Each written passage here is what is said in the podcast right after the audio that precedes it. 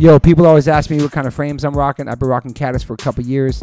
They make amazing progressive readers, which I wear. Also, they make sunglass readers, anti-glare, anti-smudge coating, anti-scratch, and anti-aging. That's why I look mad young when I wear them. I'm just kidding. Um, but they make amazing frames. Caddis so stoked to have you guys part of the podcast. You can go to caddislife.com slash Toby10 and get $10 off your first purchase. Stoked. Thank you, Caddis. Welcome to the fam. Yo, yo, Liquid Death, thank you so much for hydrating all my guests, taking care of me and my family and my friends. Love your water, love your brand, love what you stand for, love what you give back to the community. If you want to learn more about Liquid Death and how it started, listen to episode 115 with the co founder, owner, and creator of Liquid Death, Mike Cesario. Just a punk rock skateboarding kid from Delaware with a dream. It's an incredible story, incredible journey. They have now blessed me with my own code. So if you go liquiddeath.com slash Toby, you get free shipping on any items you order from liquiddeath.com. Thank you so much, Liquid Death. Death to plastic, murder your thirst. Stay hydrated. You know H2O saves lives. Check, check. Welcome to the One Life One Chance podcast. I'm your host, Toby Morse. Today I got my man from, uh, ano- my brother from another mother back on the pod, Mr. Derek Green. back, back again. Thank you so for- much for being here, bro. I really appreciate it. I'm going to miss you when we go on tour, we get back to life and reality, When that will happen, whenever that's going to be. whenever that is. And then in front of me, I haven't seen this man in a while. We know each other for a long time. Um, Matt. Uh, I don't want to say the name, uh, Matt Sanders, but I I don't want to call. I like calling you. I like M Shadows. I think that's badass. I like that name. Shadows. Yeah, Shadows. It- it's it's cool. I, I like. It's weird calling your real name because I don't even. I don't know. Whatever. Anyway. Matt Sanders is here. Matt Yeah, Sanders is in the house yeah, it's- here. it's- yeah, that sounds pretty normal. Yeah, Shadows sound. M Shadows. Yeah. Where'd that name come from anyway?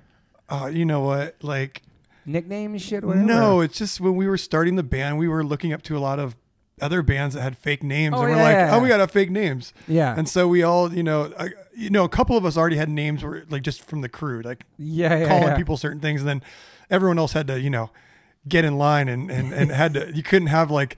Sam Smith, or you know, it's a famous person, but Sam, you know, Jefferson with uh, Synyster Jenkins. Gates. Yeah, yeah, yeah, yeah. Larry so, Jenkins. so we all had to have names, but you know, the only guy who didn't ever get a name because he's got a crazy enough name is Brooks Wackerman.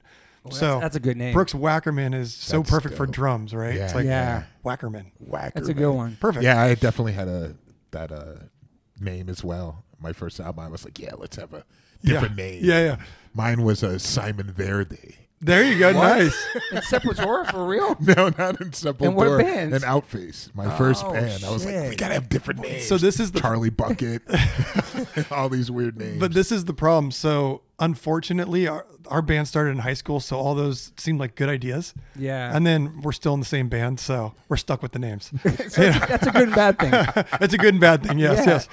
Yeah, because you don't seem like M Shadows like a, it's like a dark kind of character, right? I guess so. Yeah. Yeah, I- you- yeah. And now I'm kind of like more like a light, I know you seem chill. like it. yeah, yeah, for yeah, sure. yeah. I guess I was more angry when I was a, a younger kid. I guess. Yeah, you- so Uh, we all were. Okay, Yeah, I- we all so are, right? you you're gonna be the first person we're gonna have on. We're gonna talk about NFTs for sure. We're getting into that because we have n- uh, never had anybody on this podcast talking about NFTs. Mm-hmm. Yeah, to break them down.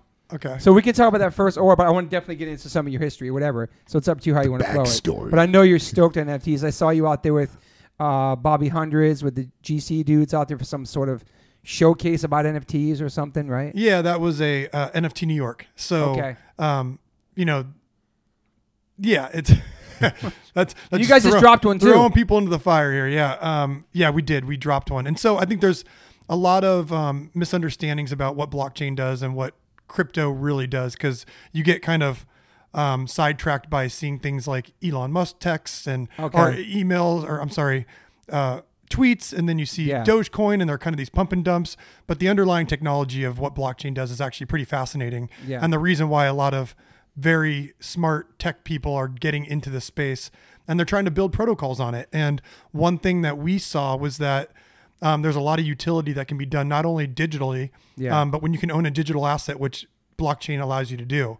Okay. Um, there's a bunch of real world things you can do. And I think anybody with an audience should be trying to do this with their audience because there's a lot of benefits for both. yeah. Um, and so, yeah, there's like a deeper layer be beyond the uh, let's buy a cute little character on a, you know, and hold it on your MetaMask. And it's like, oh, look what I have. And I hope I don't, I hope I'm not the last guy with this. I hope someone wants to pay more for it Then yeah, you kind of flip other- them, right? That's how it works. people can flip them. Yeah. Okay. But there's good examples of people like Gary Vee or the Bored Ape Yacht Club where there's a lot of utility that comes with it. So, for instance, if we're going to talk about New York, Yeah. one of the things that we all went to was a thing called Ape Fest. And now you can't get an Ape Fest unless you have a Bored Ape.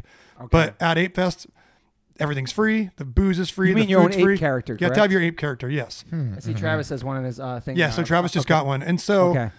and then the people that performed that night was Chris Rock, The Strokes, Beck, Wow. um, the Baby, and so all these you got this whole concert with all people that had to own All these diverse people. It's yeah, awesome. yeah, yeah. So, and they continually do things. So now they're teaming with Adidas, and you can't get these Adidas drops without the ape, and you can't get these. And so now Adidas is going to give you discounts if you have these certain things and you connect them together. How do you get? How do we get the ape? ape? Yeah, I want Yeah. to get the ape. So the ape you get on a thing called OpenSea, which is like a, a quote unquote, we'll call it decentralized platform for now. It's there's a lot of Right. Yeah. I've things going on with it. But anyways, so but apes right now, you know, to get in the Bored Ape Yacht Club is probably around four hundred thousand dollars. Damn.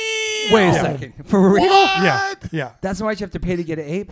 right now, yeah. Holy. Damn, son, we out for a while, Yeah. bro. And so and so, but and so this is where like the the good and the bad come in, right? So. Who's making the apes? So so there's 10,000 apes. They were all minted, which means they were randomly um, put together once you minted them. So if we go back, what you do is you buy an ape on their website for 0.08 ETH, which at the time was around 300 bucks. Okay. Okay. And then it randomly assigns um, hats and cigars and whatever it's going to put on there, but it's done with an algorithm. Okay. And then you get whatever you're going to get. Now it could be a gold, gold okay. skin. It could be uh, trippy ape, which is psychedelic skin, and, and you could the rarity based on how much it, it hit like the right rarities. Interesting. At the time, like I minted my bored apes.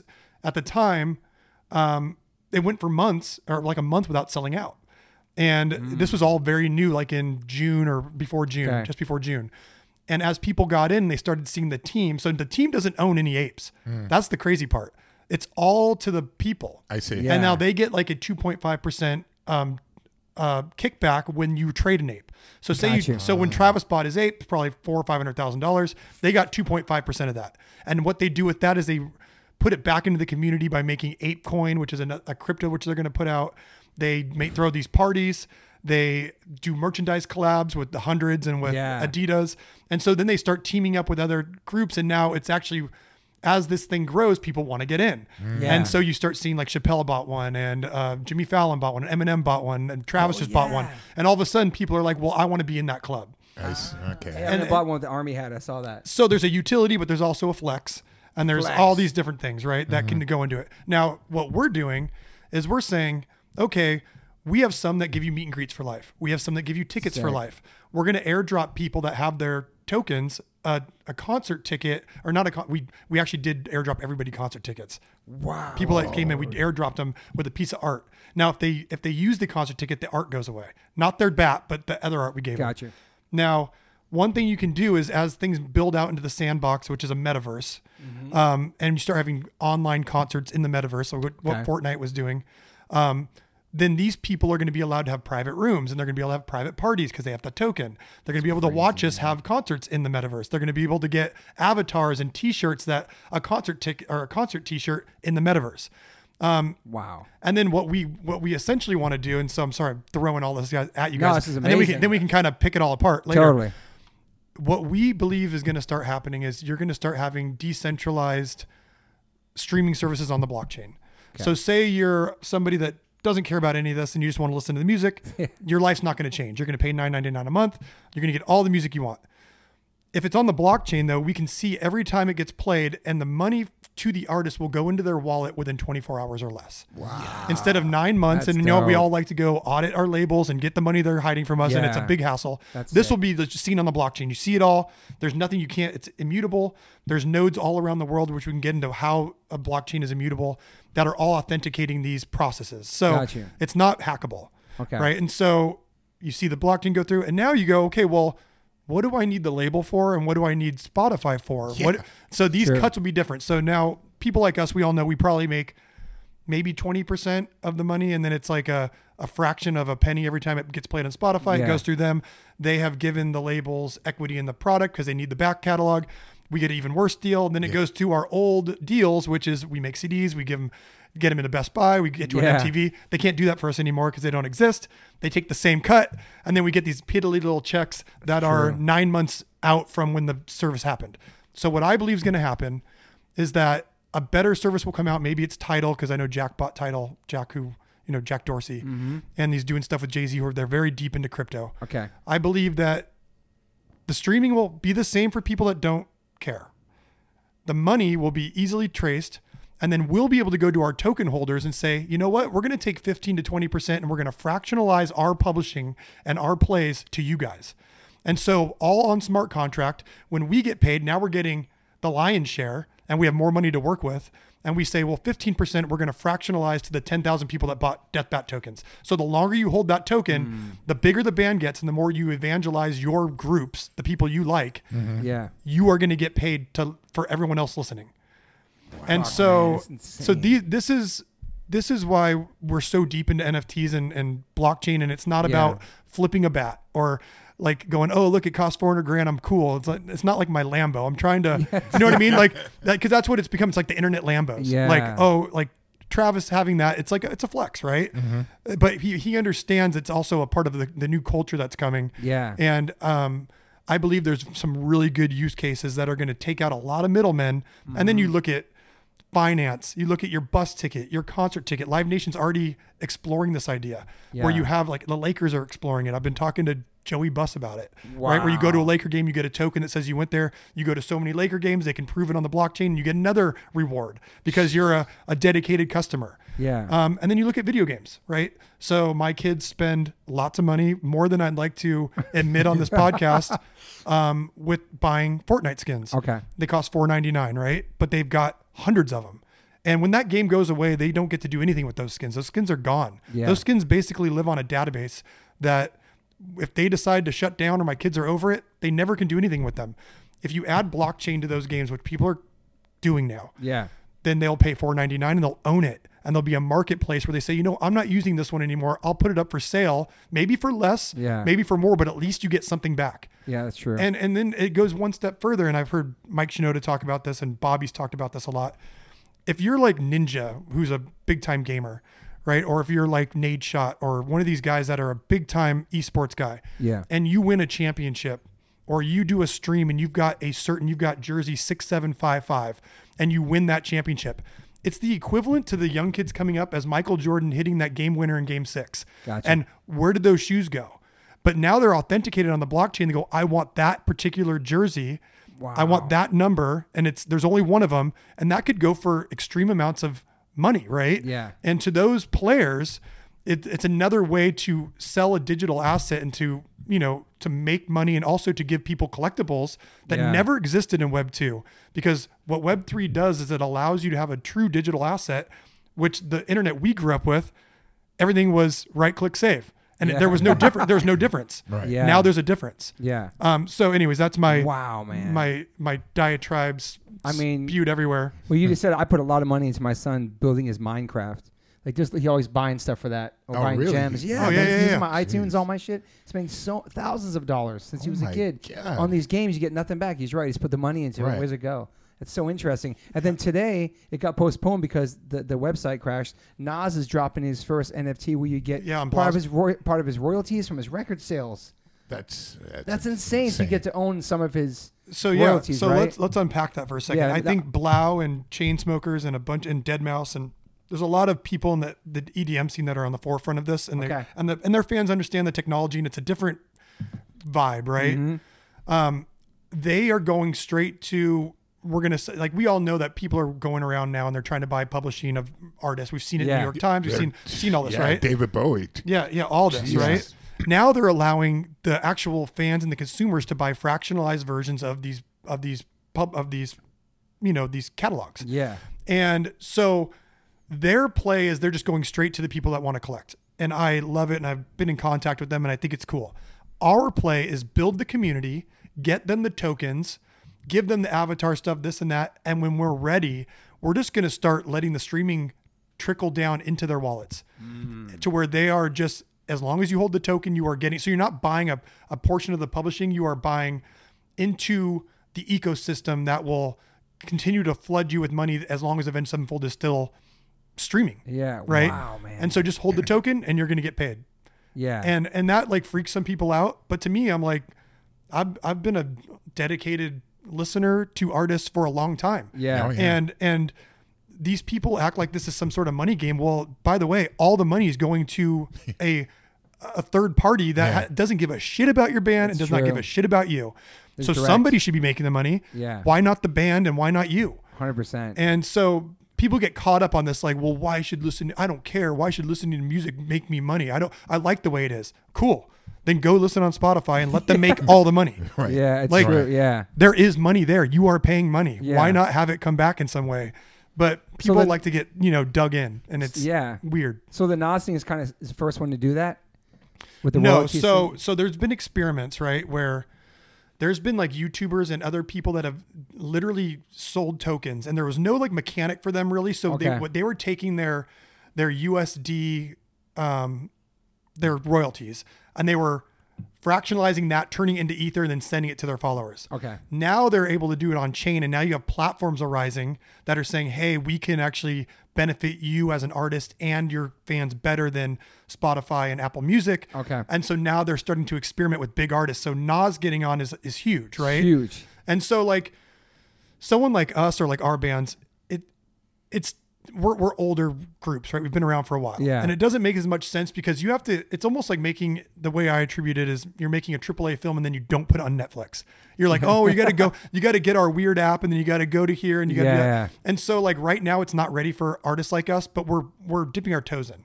Right. Yeah. And so like, we can't be like next record, not on Spotify, not on Apple Music, but you got to go to Audius or Royal or whatever, and you got to download their thing, and then you got to get this blockchain thing. Yeah. But it, it's coming. Right. We all know it's coming quick, and it's like it's going to be here, and, and people are going to. And what's going to happen is people are going to be people are going to be using those services, and they're not even going to know anything about blockchain or what it is, and that's fine. That's what you want it to be. It's mass mass adoption. yeah, yeah, Right, yeah. but right now the hood's lifted up, and everyone's kind of saying, "Well, this is why it works, and this is why it's cool." Yeah. um, the same way we don't understand. I mean, all of us aren't experts in quantum mechanics, but we understand how these phones work, Totally. right? And that's mass adoption. You know, when Yeah. you have that many phones, but we don't know exactly why you push certain buttons and it does something, Right. right? True. Yeah. And so that's Fuck, that's what man. where it's coming. How did you even? I was gonna the- say that. How'd you the- get How into did you get into it? Like, how did you Yeah. learn about the mechanics of all this? well, this. I think um, you know, in 2015 I learned about Bitcoin, and Okay. I, I and then 2016 Ethereum, and I I started buying it, and I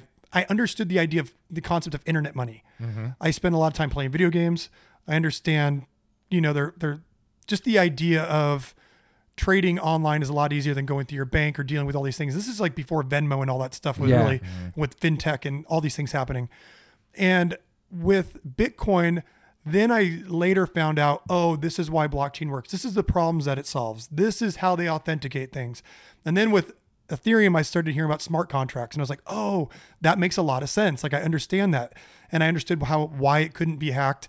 And people could, might comment and say like, well, there's 51 percent. There's all these little nuances, right? But it's it's unhackable Yeah. in, in the in the in that sense. And um, so then for years I had all this crypto, but I had nothing I could do with it until last year I started understanding and seeing crypto punks everywhere. They were talking about it at CNBC. They were talking about it, this collectible that was going for at the time, you know, like a hundred thousand dollars, and now they're in the 50 million 60 like the, man. the high now they've now mm-hmm. they've gone over this last year and so i went um and i bought one and i wanted to like i wanted to spend my ethereum on something and, and i was like oh this is kind of scary mm-hmm. you know it's like spending that kind of money on a this picture of a like a a crypto punk Okay. Okay. yeah, I can show you on my Crypto phone. punk, Crypto called? punks. Yeah, they were the they were the first, and again, there'll Oh. be people that go, "Oh, not the first. Yeah, they're the first PFP that Okay. became very um, successful. And Okay. so I bought one. I always was looking at it, and I was like, I actually feel really good about this. I like this. And they were going up in value. They were kind of playing around. They were around 13 ETH at the time. And then I I bought some more, and I started collecting them. And then I went to a Laker game, and I was with some guys that I know. I've known them forever, but they're finance guys. Yeah. And they had their kids with them. And I was explaining, and they were like, "Tell us about crypto. We, we were kind of scared to get in, like blah blah blah." And they've been tell, talking to me about it for years, but never really got in. And I busted out the crypto punk, and they just didn't get it. and their kids are like, "You got a CryptoPunk?" And they all ran around. They grabbed my phone. They're showing it to everyone. This is a real CryptoPunk. It's real. And it clicked with me. I was like, the old guys are not going to get it. They're not. These guys are the ones that are going to take over that company, and they understand digital assets. Yeah. And they understand that a CryptoPunk and these things are real to them. They play video games. They Mm-hmm. they they live in that world where um, everything you know, a T-shirt in this world might be just as valuable to what you're wearing in the metaverse because you're with your friends more sometimes. Yeah. Like your son in Minecraft. If you open that up and you have all of his friends in there, he true. wants to look fresh in Minecraft. You know, and he It's wants to build the cool shit. So he's paying for dude. it. Yeah. And so it doesn't matter how we feel about it. All that matters is that the generation coming up is going to dictate what the culture decides is cool and not. Yeah. And they are clearly deciding that when you have million dollar Twitch streamers and you have nin- or you know Fortnite tournaments that are worth tens of millions of dollars, Fuck. it is obviously something that they feel is important. Yeah. And it's going to continue to grow. And so with that, the bored apes came out and then they said, well, we're kind of like the crypto punks, but utility, utility, utility. We're going to make our own coin. We're going to have merch drops. We are, we're going to be involved in this space. And all of a sudden it became this thing where it's like, oh, okay, like you have a bored ape, I have a bored ape. We're kind of like minded. And then it started this community and it's turned into what it is. Yeah. But there's tons of these things happening. And so then again, in that time period is when I said, aha, we don't need to be some flipping weird little animated thing. We Yeah. have a 20 year audience that we can bring into this uh, ecosystem and we have so much we can offer people. Yeah. And it's much easier for us to actually watch all these people on chain, airdrop them tickets, airdrop them POAPs, Yeah. airdrop them digital merch, airdrop them these things instead of hiring a bunch of third parties that would have to deal with all that. So true. And so when people say, why don't you just do Patreon? Or why don't you just do, we go, because it's way less efficient. Mm-hmm. And the consumer can sell their token whenever they want. You can't sell back your subscription on Patreon. No, you you already put the money in, it's over. it's true. Like you have a token that means something, Yeah. and you can go to another person go, I don't want this anymore. I've met the band 10 times. I'm, I kind of, their music sucks mm. now. Mm-hmm. and you can go, you know what I mean? And you go right. sell it to someone. It's fucking crazy, man. And so that's kind of where it all comes full circle. Yeah. So w- can we say that the guy that bought that one Wu Tang album was kind of this? Is that kind of something like that? Because it wasn't No. physical; it was just the music. I don't know. No, this is I why guess- this is why that doesn't work because nothing on the blockchain is walled off to where you can't hear it. Okay, Right. So that guy took something and said, "Haha, I've got this. No one can hear it." it's true. If you go on my OpenSea account, every bit of music I've bought, everything I've done, like what they're doing with Nas, that shit's the way they're gonna make money Yeah. is by everybody listening. That's how the royalty's gonna kick. Oh, that's true, yeah, right. And so like what pe- people like get this thing where like, oh, you own it. Like I can't believe you're gonna put music behind a, a paywall or what or whatever it is, uh, Yeah. an NFT wall. No, everybody's going to be able to enjoy these things. These these are open ecosystems, Mm-hmm. and there's like that that you know that idea out there that you know, and then but that's where right click save comes from. Like if you look at Travis's comments, a bunch of people are going, "My ape now, you paid 400 grand, you idiot." I, my ape now, it's like. Yeah, but you can't get into the party. You can't get the merch. Yeah. You can't do it. You can't do it like, and, and they all like jump on and They go like, "Oh, we got him," you know. And it's like, well, you're not. You didn't really Right. get. You didn't really get the ape. Wow. And, so then- there's a big misconception with people where they think that they're really smarter than everybody that's buying NFTs. Yeah. When they don't understand they're actually Yeah. they just look like they don't understand. so you got the ape. You got the ape. I have apes, yeah. Yeah, ape. So how do you authenticate it? Like, how is it like this is the real deal? Yeah, that's a well, good because point. it's on the blockchain, and so the blockchain, the way it works is, um, when you when you the simplest way to put it is that they are putting bits of information into the hash of the blockchain. Okay. And all the other nodes, and think of them in China and Russia and Sweden, everywhere, they all have to agree that that's the one. Hmm. And so once the information's written in there, it's very easy to track which one's the one. And so it's basically a, a picture on top of a piece of information that is stored into the blockchain. I see. And so if you roll up with a picture, it does nothing. Right. If you roll up in the blockchain, it authenticates immediately through a thing called MetaMask, pops up on your computer and goes, "Yep, you own this. You can come in." Oh man. Yeah, 'cause And that's that's what we call Web three. Web three is basically signing into a MetaMask at this point and being on chain. Um, Web two is anything for everyone at all times. Right. And so, fuck. yeah. I know I saw the Eminem one a couple weeks ago. I was like, "What is this? Is it art that somebody made of him wearing the army hat?" But Well, now that's always people go like, they're like, the art sucks. It's like, well, it's not even about the art. Right. It could be, No. literally be a lot of tokens are just like literally a token that spin, and they're like, you you are a part of this club. Yeah. Mm-hmm. The the bored apes is fun because it adds an element of that flex, right? Where Oh, yeah. where it's like, you know, Eminem's got the hip hop jacket, he's got the pale white ape with the army hat. It looks like Eminem. Yeah. But then there's also ones that are like gold where there's only 46 of them and they go for millions of dollars because there's guys in Silicon Valley or guys that are in Europe and they're like, I want that as my avatar. People can prove that it's mine. And Twitter's going to start verifying NFTs, by the way, really? which is coming. Yeah. And so there'll be another check mark next year NFT that's authenticated on the blockchain. So people can't just take it. Right. Now they can, but it won't have the check mark. Right. Um, and saw then, Nicky Diamonds had one. I'm starting to see people. Okay, Yeah, now- yeah. Now, I'm getting it. yeah. And so, Why does it but, have eight? Yeah. But all those people are basically that's like a calling card to other people who have the ape, and they go, "Okay, I see you, Mm-hmm. you see me. We we know what's up with this like Web three thing." So right now there is a flex element, but there's also that utility element, right? And so our main focus has been to ignore the flex element, but to really focus on the utility element. Um, but you see, like all the people with our death bats, they're following each other on Twitter, and they and they and they and they're they're in the Discord together, and they're helping each other with things, and they're you see people like when they're sick with COVID, and everyone's in there talking to them and helping them, and you have doctors and you have people help, and it's Wow, like it's a community, and it's kind of one of these signals of like, hey, I see you, I'm a fan too, I'm in this club, and they all help each other. So, and I think that's cool too, but it's yeah. it's a community, yeah. you guys just dropped yours, right? Like, We did. We drop. Uh, we dropped them uh, one month ago. And, and what is it? I, I don't know what it is. what, they dropped their NFTs. Yeah. Yeah. So we dropped So, no, I- what is ten thousand death bats, which are, are, Okay. is our like our skull with wings. Logo, yeah. Yeah. and I then understand. so Yeah. and so they they when you mint them, they were 0.08. It's a pure board ma- ape model. You go to Okay. our website, our Web three website, you mint it, um, and then you get an algorithm just starts mixing everything up the the skin that it has, the eye traits, the the hair, the everything, and then it gives you a random one. They and that will never hit the same one twice. So every one of them's at one of one, Okay. and then it sends it to you, and then you see what you got. Okay. And now there's speculators, right? They'll buy 20 of them. Like we, we cut it down to where you can only buy one. Okay. And now you can buy them on the secondary market. And how much were they going for? Like one. So we sold all of them for because Ethereum is volatile with the US dollar. Yes. So if we're speaking US dollars, they went from everywhere from 130 to $500 Okay. within that time frame when they were selling out. And You sold all um, ten thousand. yeah, and so now, and so now, now I've seen them go up. There's been some that have sold for 15,000, 20,000. There's and there's some that are selling for 170 And based so- on the rarity. And so with Wow. so the people that bought those, you can include that, like you said, like okay, you can come to the show, Yeah. backstage, special like merch, We can drop anything we want. to whatever them. you want. whatever they want, and, And it's so better than if life. they, if they own that, they can. Yep. Oh my god, They it's own it. Genius. Fucking genius, man. Sepultura needs to do that. I shit. know, especially with the our logo. You know, It's Yeah. like when you yeah, have a strong, yeah.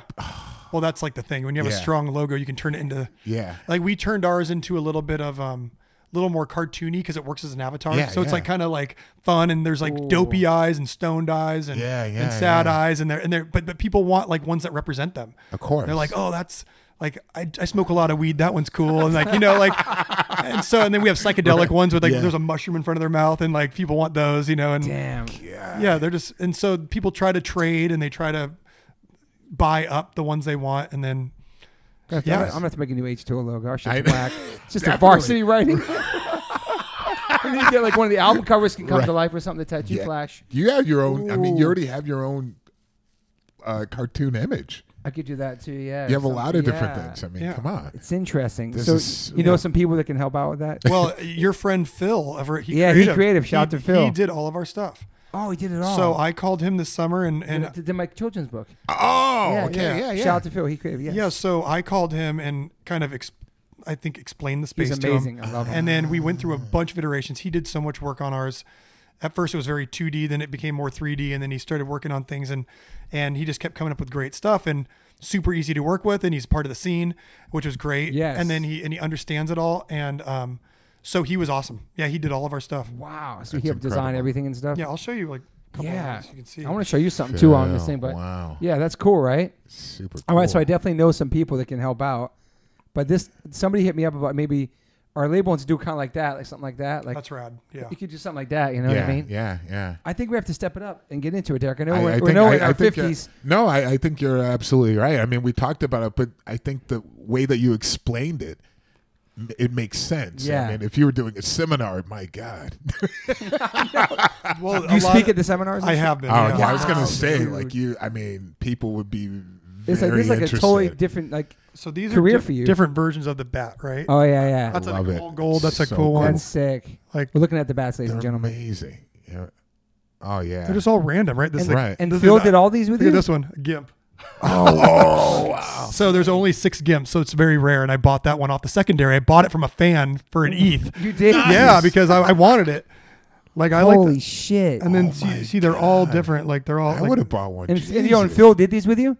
Phil did all these. He did oh my all god, those. yo, Phil, you're There's amazing. like a massive and so amount you of see them. you see how they all start off with the same look, Yeah. and then the skin will get put on, the hats, the vape pen, the see it's all it's all different, right? Like so then that's all genetically or, or randomized. It's all Okay.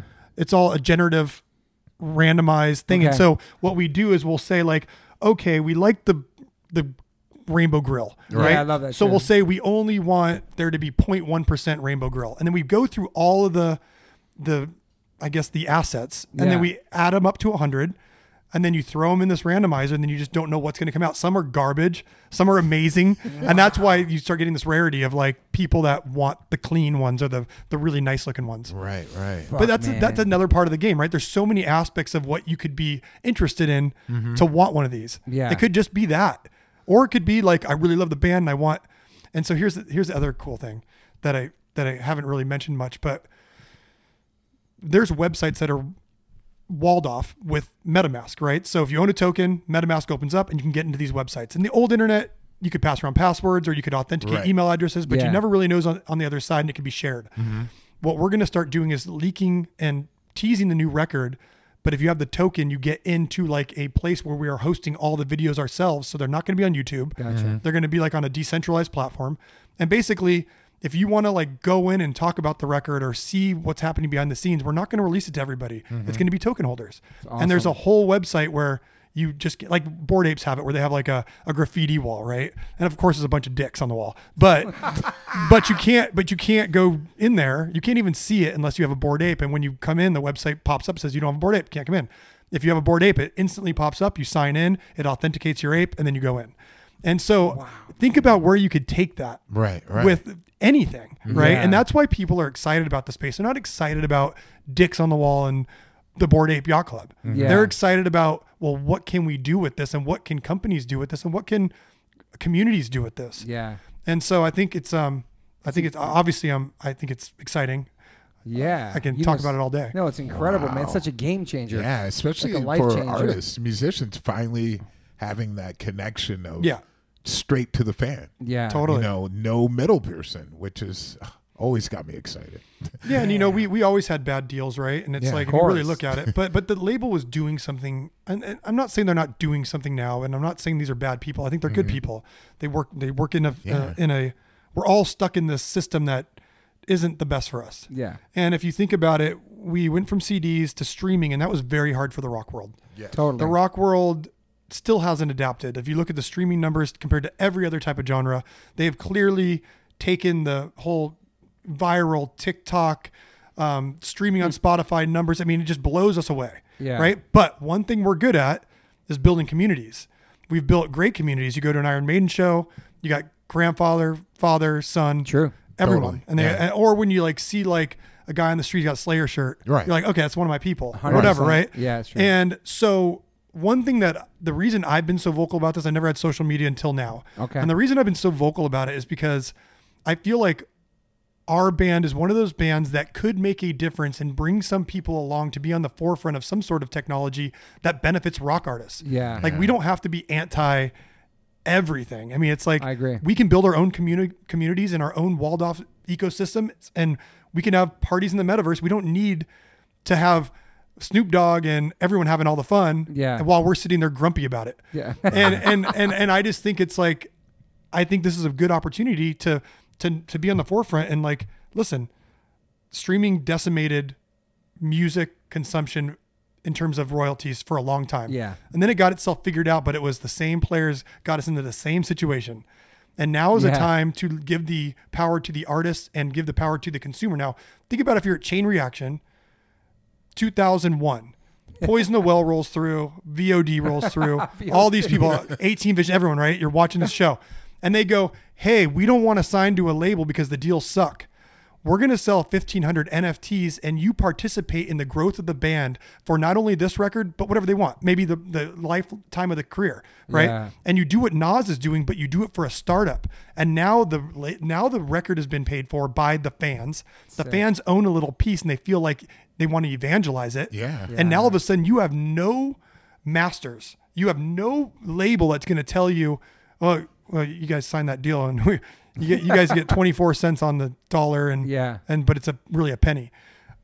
I just think the whole thing can be flipped on its head and all it could be very beneficial to new artists. Because if Yeah. I was at that show and I was savvy with this, I'd be like, I want all three of those tokens. Yeah. I will invest in because what is it, a few hundred bucks? Mm-hmm. I'll- I won't buy the shirt this time. I'm going to invest in the band and and basically pay for the record and hope that in the end you guys keep growing. And by the way, I want you to grow, so I'm going to show all my friends your band. Exactly. So it's incredible. Like he could be promoting that too. Yeah. All the Yeah. fans promote it because they, and, and they're let's part say of it. something comes up with the song or something and uh, for a movie or a commercial Yep. so that goes to all the fans and the artists However you want it to go. i see You can write the smart contract however you want, right? wow. Damn. wow.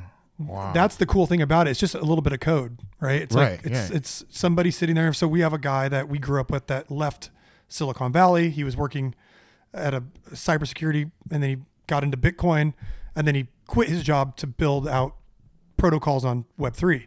And so he built our whole thing for us. But I can call him at any time and be like, "Can we do this?" And he figures it out, Wow, right? And it's like, yeah. like yeah, like let's give those people this much or give them this, Mm-hmm. and and you could do it. yeah. So you're right. Like, what if? What if a token holder becomes a big movie producer someday? And he knows if he puts that song in there it's going to help all the token i mean there's so many funny like Wow, interesting things right? Yeah, Yeah. yeah, like he's like oh i'm going to help the community. Like we're throwing this song in transformers or whatever it is you know? Like i mean there's so many things that Yeah. could happen that could fall out of this. And there's a lot of scamming and bullshit that happens too. Mm-hmm. Yeah, it comes along and with it, and right? so yeah. but that's like anything right? Look at the legacy banking system and look at you know money laundering and washing and it happens everywhere but a lot of people Yeah. like to attach it to crypto when they've done studies it's like less than 1% of bitcoin is used in a fraudulent way but people Yeah. love to throw that out there like oh it's only for criminals and it's right right yeah it's just quicker Yeah. better faster have easier. you have you always been like this curious about things? Did, did you go to college and stuff? Like what were you? I didn't go to college. Um, I've been curious about this stuff though, but I've, my my obsession with space and existential, uh, you know, ideas kind of, I've kind of gone more towards this whole thing now. Yeah, But that's always been in the like the, our whole last record was based on artificial intelligence that's kind of coming, and then space. We had Neil deGrasse Tyson on the ra- last record, did a Oh, wow. whole thing. Holy yeah, shit. and and so we talked a lot about um, the cycle of humanity, and and it's a lot of absurdism, a lot of nothing really matters, and then kind of how this all started and and why we're here, and then what we're doing while we're here, right? Which you have to kind of find your own purpose. Yeah. No one's going to hand you a purpose. You have to find your own purpose because there really is no point unless you make a point. yeah, And and so a lot of people get to that point and they realize that oh, it's actually better to be positive, to treat people in a good way and create happiness while you're here. hundred percent. Most people get to that point, in my opinion. Like people that I Yeah. know that have got gone through those existential crises, Yeah. crises, Right. and uh, I I definitely went through my own thing and. And then I realized that yeah, no one's going to hand you a purpose of life. You have to figure, Yeah. you have to do it yourself Yeah, and and and I'm totally cool with that. Now I'm now I'm talking about cryptocurrency. it's cryptocurrencies. amazing, especially now like the lockdowns and you know not being a tour and be connected with you know your fans and artists and just you can on it's a virtual. You know what I'm saying? Like I think it's especially now because Yeah, the world's so now. when it's going to happen next. You know what I mean? yeah, it definitely kickstarted so many things, right? Yeah. like, kickstarted like you know the online you know Zoom oh yeah sort of like let's have a meeting on Zoom or a, Just everything though. I- everything It's almost brought people closer together in a sense. I feel like because people certain really, really want to have that connection yeah. somehow, Uh-huh. especially now, right? definitely in certain ways. And I think um, I don't think we were ready for that pandemic in terms of the technology. And I think now you're going to see a lot of funding and people building stuff out so that when this happens again, or if it does happen again, the online experience is going to be better. Because you know, Zoom, Zoom doesn't necessarily cut it for everyone. It's a lot of Yeah. people kind of one person talks, everyone sits there on a square. I think there's I've heard some better ideas, and I think they're going to be built. Um, Yeah. you know, and um, I think you know it's going to be an interesting, interesting uh, next couple of years. So you've Yeah. been really for, for the past couple of years, you really focus on this, especially with this downtime and all yeah, that. I would say the NFT thing has been um, the last year. Okay. you know, because it's it really has come into. I, I think I got in right before a few months before it just exploded. Okay. Mm-hmm. You know, and and you know, CryptoPunks came out in 2017, Okay. and it took me till 2020, end of 2020, to pay attention. Okay. And then from there, even from there, you know, you went from a 10 ETH floor to 150 ETH floor within the last year. Fuck. Okay. And then, you know, now it's like down a little bit because apes have kind of taken over the, uh, It's so crazy. yeah, it's crazy. Yeah. It's crazy, but it shows what these things can do. But I think uh, what what bothers me is that the the eyeballs and the the opinions go straight to the flex and the amount of money they cost, and that that art isn't even good, you know. And it's like Yeah. It's irrelevant. It really is irrelevant. That's not why this technology is important. yeah. It's just a use case. It's one use case that maybe you don't like, but there are other use cases that are going to come out of this that are Yeah. pretty cool. There's no chance that like Eminem and people like that are getting discounts. They have to pay 400 no matter what. No, no. just- yep. Get Just, just to be like, yo, I'm part of this Yeah. community. You know, it's all official, Yeah. right? Yeah. Well, no, there's there's there's because all ten thousand apes are owned by holders. Mm. They don't have any apes to distribute. The Okay. people that are, the people that created, in fact, they gave all the IP up to the apes. Okay. So It's fucking so we gave up the IP to all of our bats, and so we told everybody we said we want you to make your own merch. We want you to start your own bands, start coffee shops, do whatever you want. The ape or the the bat is yours. And the apes were the ones that kind of showed us the way on that because their whole point was that we don't care if Walmart buys an ape and sells a bunch. We think the more people do with this, the bigger it makes the community Yeah. right? We don't care if we're getting paid for it. Let everyone do what they want. And it's a whole new rethinking of what IP means, what copyright means. There's, um, you know, Ashton and Mila Kunis did um, one called Stoner Cats, and they're building a whole TV show off it. And if you own the characters in the TV show, they're building uh, TV shows based off of stories that the community writes, and mm-hmm. it's like a whole like Holy shit. and, and another term we can get into is DAOs, which is decentralized autonomous organizations, which is where these companies start off, and this is what Bored Apes are doing. They start off centralized. They sell all these, they get the thing up and running, and then they give governance to the token. They give governance and tokens and a currency to each individual ape, and then they back out and they're gone. And the community runs itself. okay. And so that's what a lot of these things are doing. That's what Ethereum did. That's what Bitcoin is. That's why no one knows who Satoshi is. Right. Okay. He had to disappear because he knew that's the only way for it to be truly decentralized.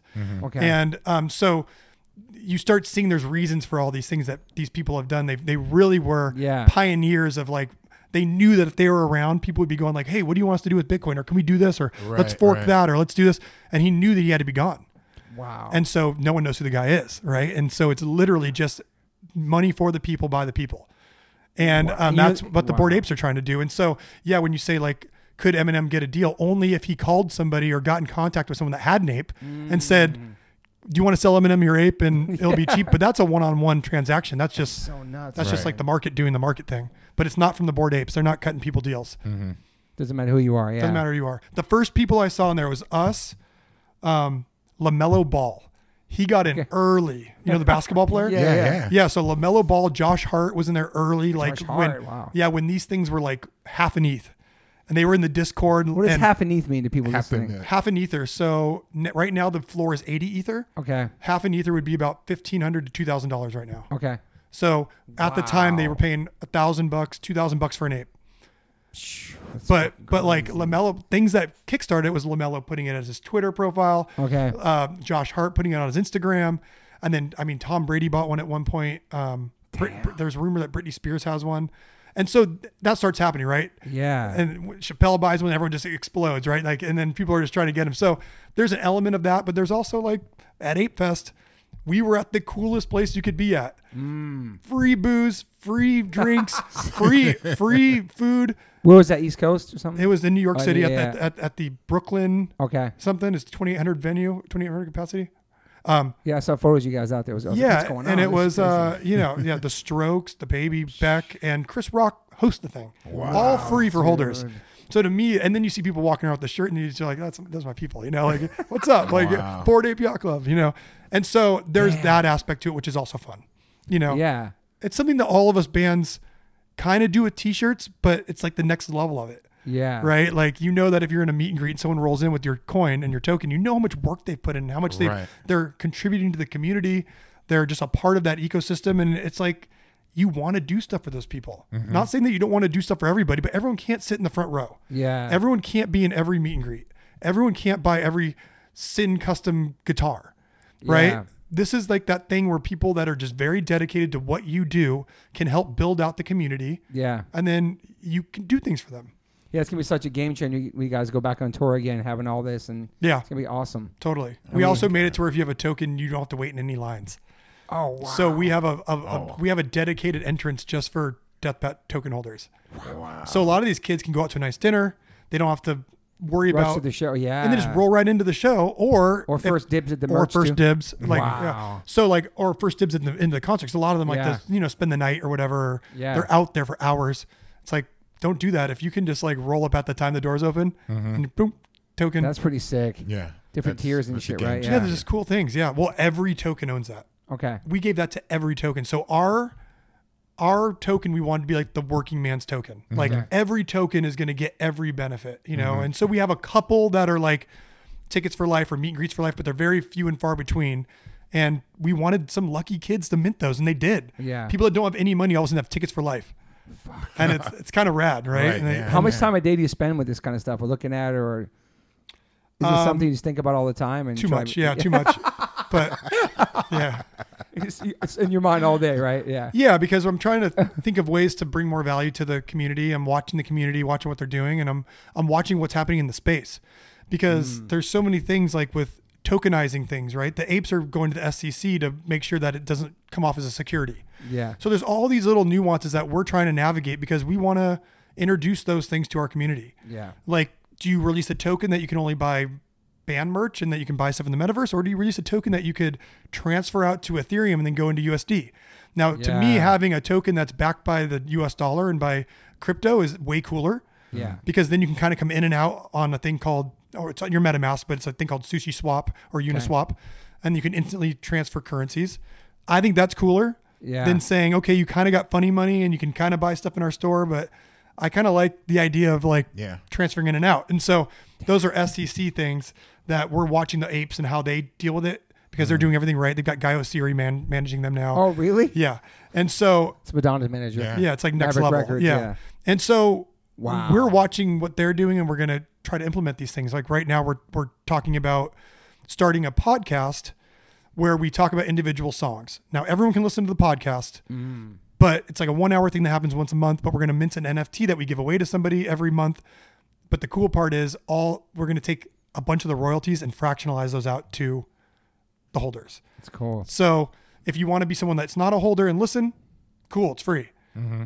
But there will be royalties coming in, and we will take the Deathbat holders and we'll give them those royalties. Damn.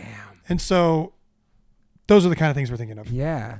And it It's takes just, it it's takes a just lot of time. nonstop. There's so many things you Nonstop. could do with it. Yeah. It's just a whole new world, literally. Oh yeah, it's incredible. Yeah. Fuck. All right, so let's take it back. I mean, were you like a great student? No. Like you did? Like do you have straight A's and shit? No. I probably I probably could have, but I was just a I was a dude, I was a kid getting into You didn't give a shit. Slayer and Pantera and I and NOFX and Bad Religion and I didn't give a shit. Damn. I just You graduated though, right? So I got my GED, Oh, but damn. but we were leaving for Warp Tour. You're in high school in the band already. Yeah. high school. So Johnny, our HB, bass, right? yeah, Uh-huh. Huntington High School, and so Fountain Valley, right? went to Huntington Beach High School. Yeah. Yep. Okay. and it's in Huntington, yeah. And yeah. you know, our bass player, we pretty much ripped him out of going into his junior year. We said you're going on tour, and and then we were all in high school, and so the Rev and Sin and those guys they had graduated the year before me because they're one year older. But I, me and Zacky were in high School- school still, yeah. and then Johnny was in high school. So yeah, I graduated, but I went to the school of um, you know Kevin Lyman says stage. So Kevin Lyman says stage. yeah, yeah. And And, then you- I and then I got to go, you know, watch my idols every day, like watch Fat Mike and those guys, and Yeah, man. and Bad Religion play every day, and um, Rancid, and just like Yeah, what year would that would have, have been? Have been? So we the first year on Warp Tour was 2000 or 2001, mm-hmm. and uh, then we did the next four years, and yeah, like our whole thing was like we couldn't believe we were going to get to watch those, Those bands bands, every day. We were playing on the dirt stage, Yeah, I remember that stage, man. and uh, yeah, we were just you know you doing like everyone else. We were driving around in our our van that our parent one of our parents bought for us. yeah. And then- Didn't your dad give you like a Guns N' Roses tape or something?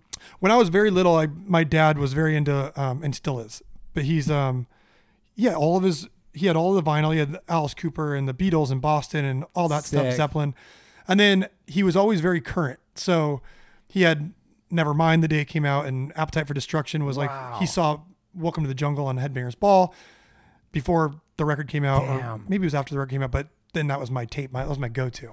I had a little So. Coca-Cola tape machine and just played that over and over and wait till the parents were gone so I could play the backside with like "You're Crazy" and all those songs with bad words. Damn. your dad must have been stoked when you guys actually play with Guns N' Roses too. That's that's crazy. oh, dude. totally, yeah. And he got to meet he got to meet those guys, and that was like that was like huge for him, you know. So so you so when you're in you're in the band, then you graduate and you start touring basically. Yeah, and that was it. You know, we did it. It was just like we went off to tour. But you had a band called Successful Failure. Yeah. That so was your first band. successful failure was when we were um, in grade school. So Oh, we had shit. we had a punk we had a punk band, and that was like from sixth to eighth grade. no, That's young, dude. Fuck. It was, it was seventh to middle high school is what Okay. it was, and it was a pure punk band. It was like, it was based on Bad Religion, and NOFX, Yeah. those bands. So it was like everything Fat Wreck Chords, Epitaph, was like what we were being fed. yeah, yeah. Yeah. But we were the funny thing is we were into metal before that, Okay. and then we were into then we got we were into like all the like the Sepultura stuff and the mm. Nail Bomb and I mean oh my god like every Roadrunner band, every Roadrunner. nuclear blast band, everything, right? Yeah. And then Pantera was big for us. And then we got into punk. When Punk in Drublic came out, we stole that record from Tower Records. We went, you know, took a lighter and burned off the plastic, and Damn. that's okay. how we would get our CDs. And then we'd do the clearinghouse thing, right? Oh, yeah, One yeah, penny, and then Yeah. we'd we'd, we'd send them to all of our neighbors. And we'd wait for the mailman because the box was too big; it wouldn't go in the No house. They'd sit in the front pantry. We'd steal it, and we had all of our CDs. Brilliant. Yeah, yeah. So brilliant. Yeah, there was no checking back then, right? They just, just you send a penny and you get Yeah. ten CDs, Oh, and we I just go like. True. Slayer, Nine Inch Nails, and, we get You're a it all. collection Wow. agency sending Yeah, you it's letters so bad. That's a sick scam. I like that. Yeah, it was sick. And um, and then we got into like you know Queensryche and Testament, and Mm. I guess we were just into all that stuff. And then Everything, in- yeah. And then in high school, I got into hardcore. I met all these hardcore kids. I met the 18 Visions guys and the Bleeding Through guys, and they were older than me. And I was like a freshman, and I rolled in there and I heard about H2O, and I heard about Sick of It All, and I heard about you know the hardcore scene. Yeah. And so then I got obsessed with that. And then it was like because metal was like metal was a little bit harder to relate to and the shows were so big. Yeah, so and it was like, big. oh, Metallica's coming through with, you know, fight or whatever. And it's like, yeah, but you gotta you need your parents to like get you a ticket or like at least figure out how to you Ticketmaster, you gotta get a ride there. You're like a 14 year old kid or 15 year old kid. It's like just Right. unattainable. Like Yeah. that. But there was something about getting a group together and going down to Chain Reaction or Showcase Theater or the Roxy, Totally. and it was like we could handle that. Right. right. Yeah. Those those were our people. Like those were all the kids from school, and like Earth Crisis is coming. We're gonna go see her, or, or like you know like VOD's coming, and they just blew up on that.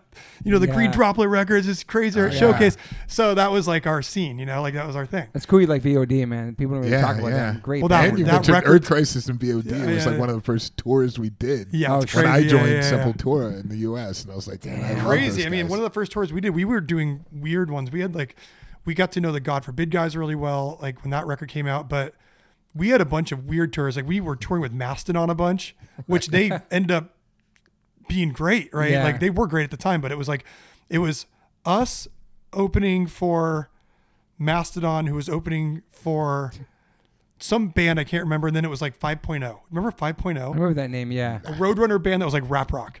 And there's like us, right? I'm sorry. And then there remember was that uh, name. Yeah. really? And then before that, it was like all the emo bands we'd play with. We were playing with like a Trey, not they're not emo, but it was like Yeah. Atreyu and like From Autumn to Ashes, and it was um a lot of those like uh what were the like the Thursday type bands. Yeah, yeah, yeah. like those were the Take tours. It Back that- Sunday. Taking Back Sunday, like playing those type of tours, and we were always opening first, and we were just we're not going over, right? It's just like these dudes are wearing eyeliner and they got fake names and they're like playing metal. Like these guys, like what are they doing here? And then, you know, like, and then yeah, and yeah. So we we just never fit in. When, Yeah. when, when did you feel that you had your like your sound because you had all this mix Yeah, of such music diverse- and, and I know, so when did you feel like this album this is our personality like we've developed it like we have our sound I think every record has like its own thing, but then every record we've thrown out and then gone to something new, right? okay. And that's like one thing that like we've always tried to evolve and like we never want to repeat ourselves. And when we hear something that sounds like Avenged Sevenfold, we throw it out right because that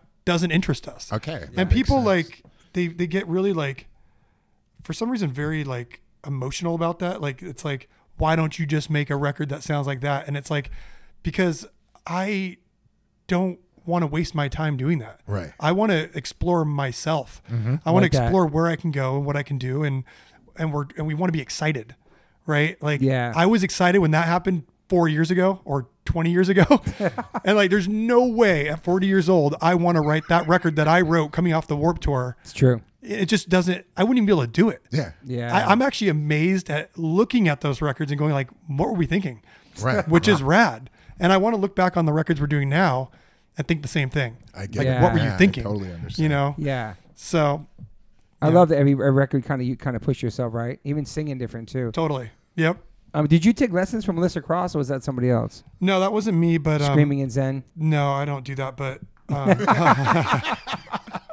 I mean, sounded at one bad point you wanted to Yeah, cut, yeah, out, sounded cut out the screen. We had Ron Anderson, right? Is that the guy? i had ron ron just I had passed Ron, away too. Oh, he yeah ron passed just passed away? away Yeah. Oh wow. yeah.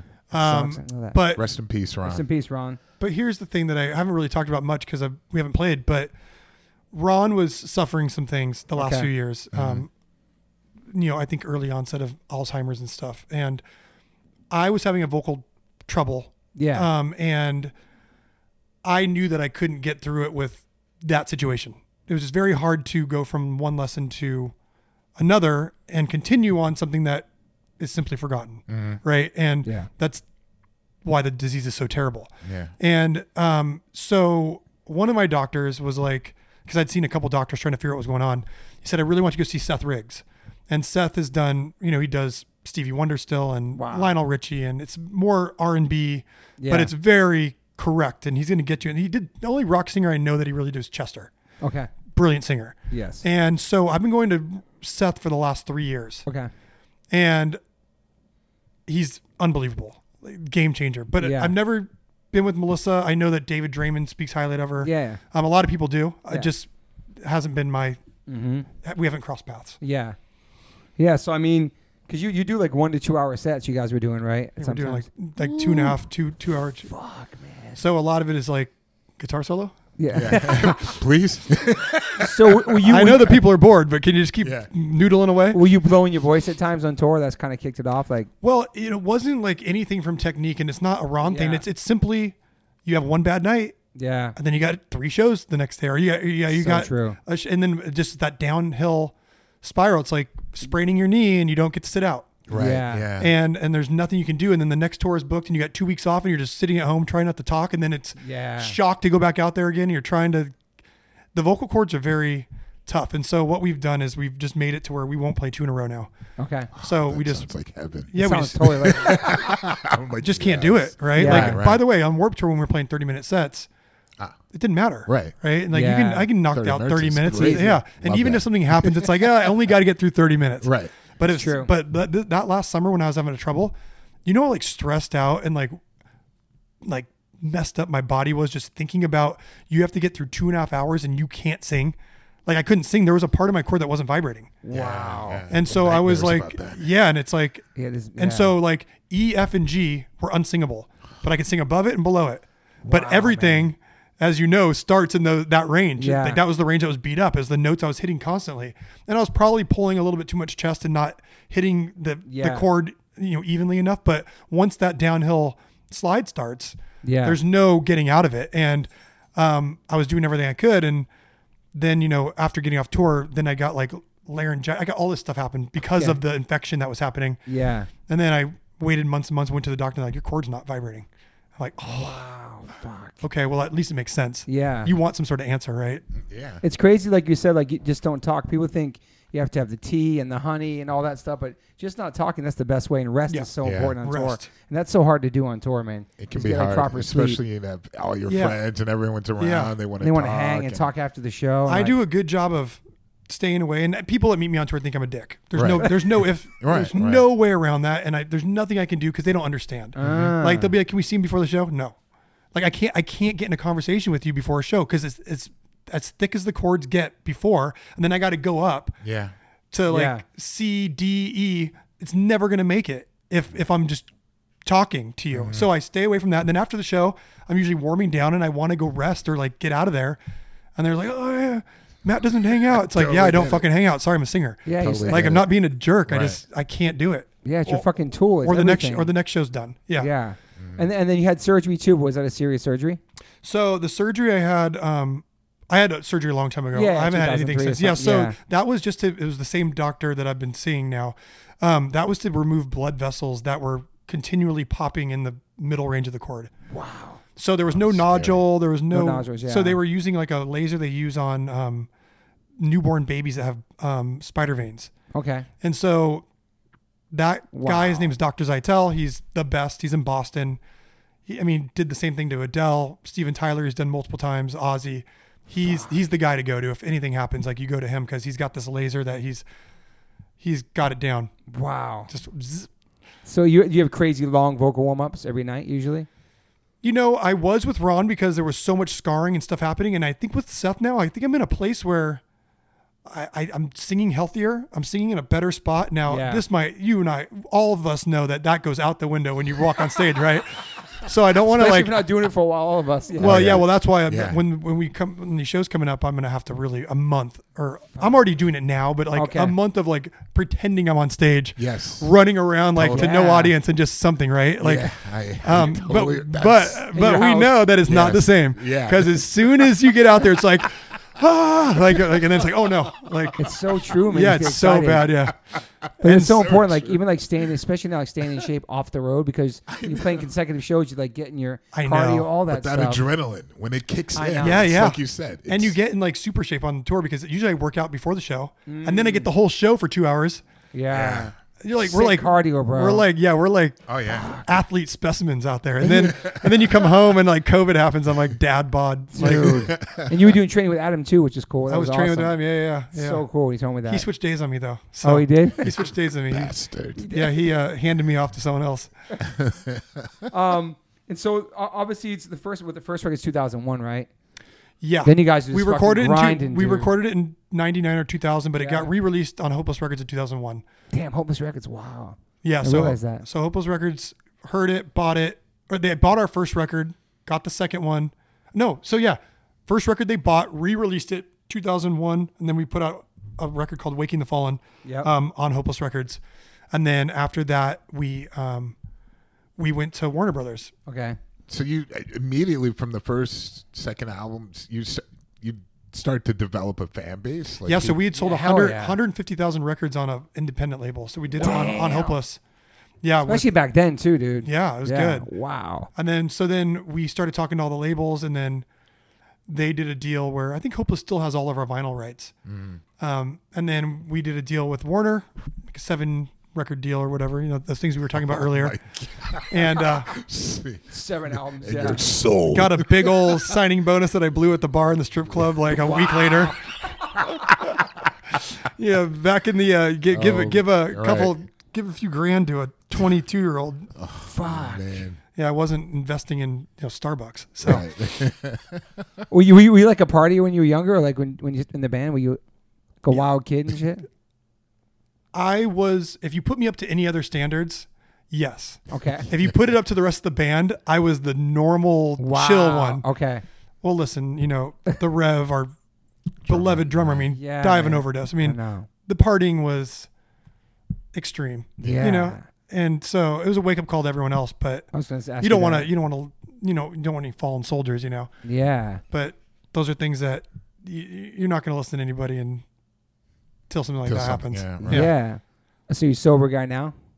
Uh, me, Yeah. I- I've never done drugs, so Wow. I'm, I'm not a drug guy. Yeah. but I drink alcohol. But Yeah. I, and this is so funny, I actually did like a, like a deep dive 5-MeO DMT experience. And after I did that, this was a couple years ago. And it's funny because it's when I talk about DMT, I think of it as a medicine, not like a. It's a psychedelic, but it's like Yeah, I a, know it's like it's like an that. ayahuasca sort of yeah, thing, yeah, right? yeah, yeah. And when I think of like cocaine and heroin, I think of that as a different thing. Yes. But after that experience, I drink probably one eighth as much as I used to. Wow. I literally have no interest in like I might go out and have a beer like socially, Yeah. and I'm instantly like, eh. And it's funny because I wasn't doing that for any problem I had.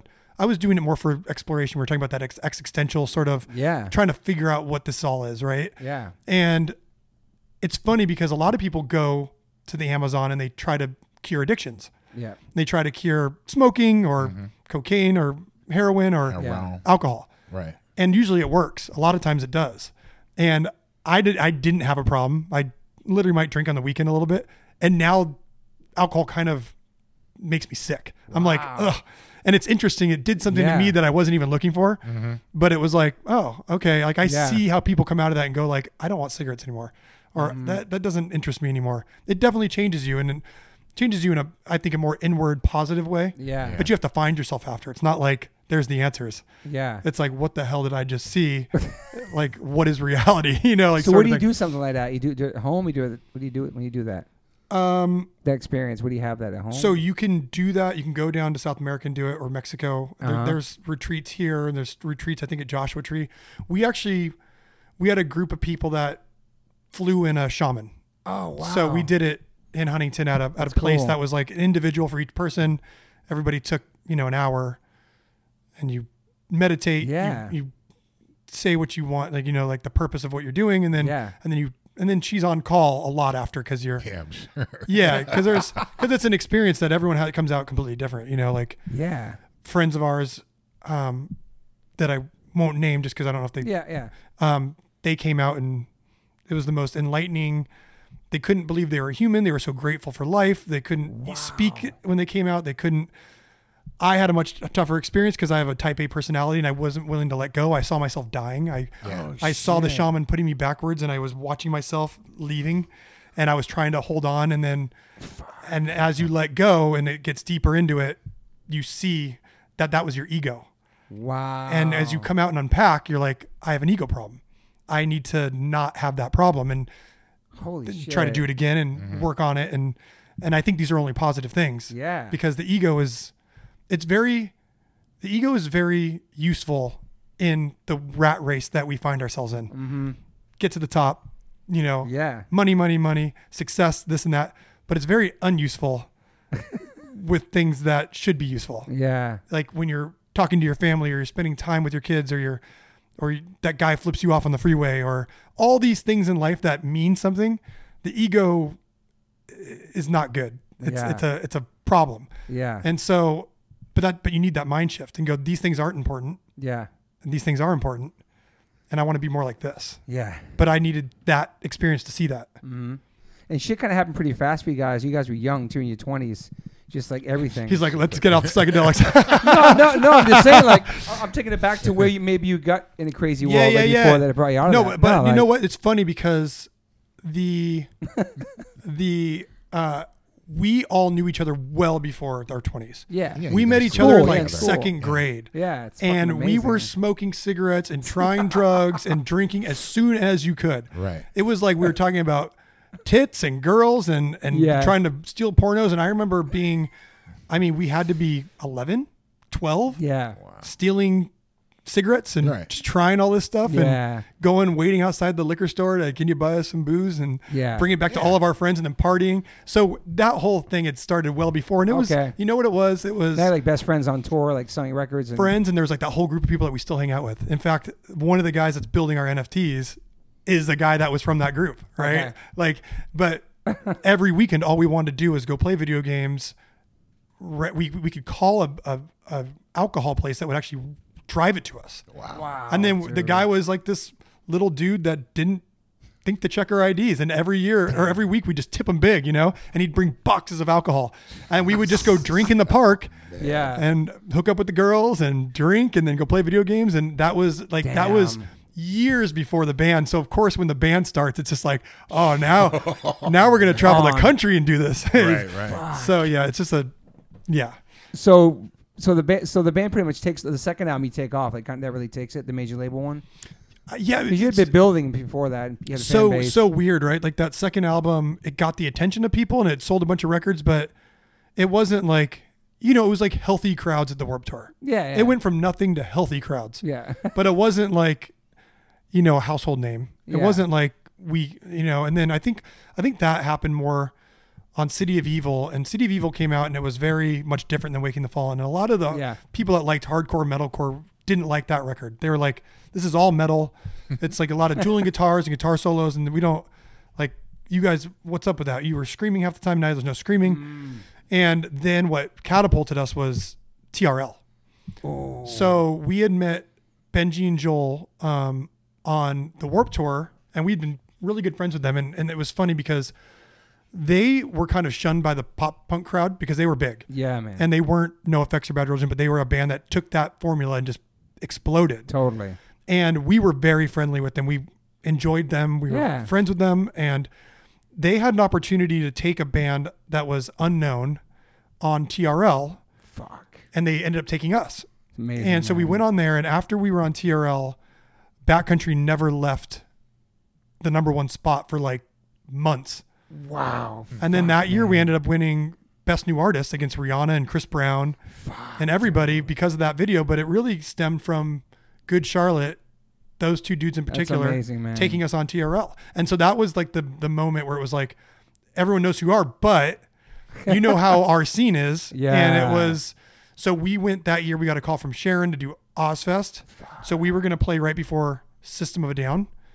And um and we went out there and it still seemed like no one knew who we were or they were skeptical. Yeah. Like we went from four years of Warped Tour to this Ozzfest play, and it was like very indifferent slash, you know, like who are these guys? Yeah. because that's a a very hard scene, legacy yeah. type of crowd. It is, totally. dude. And so we understood then that we had a hell of a lot more work to do. Being on TRL as a metal band wasn't going to cut it, right? And so, so then you know we just we just went to work and just toured our butts off. and- Yeah.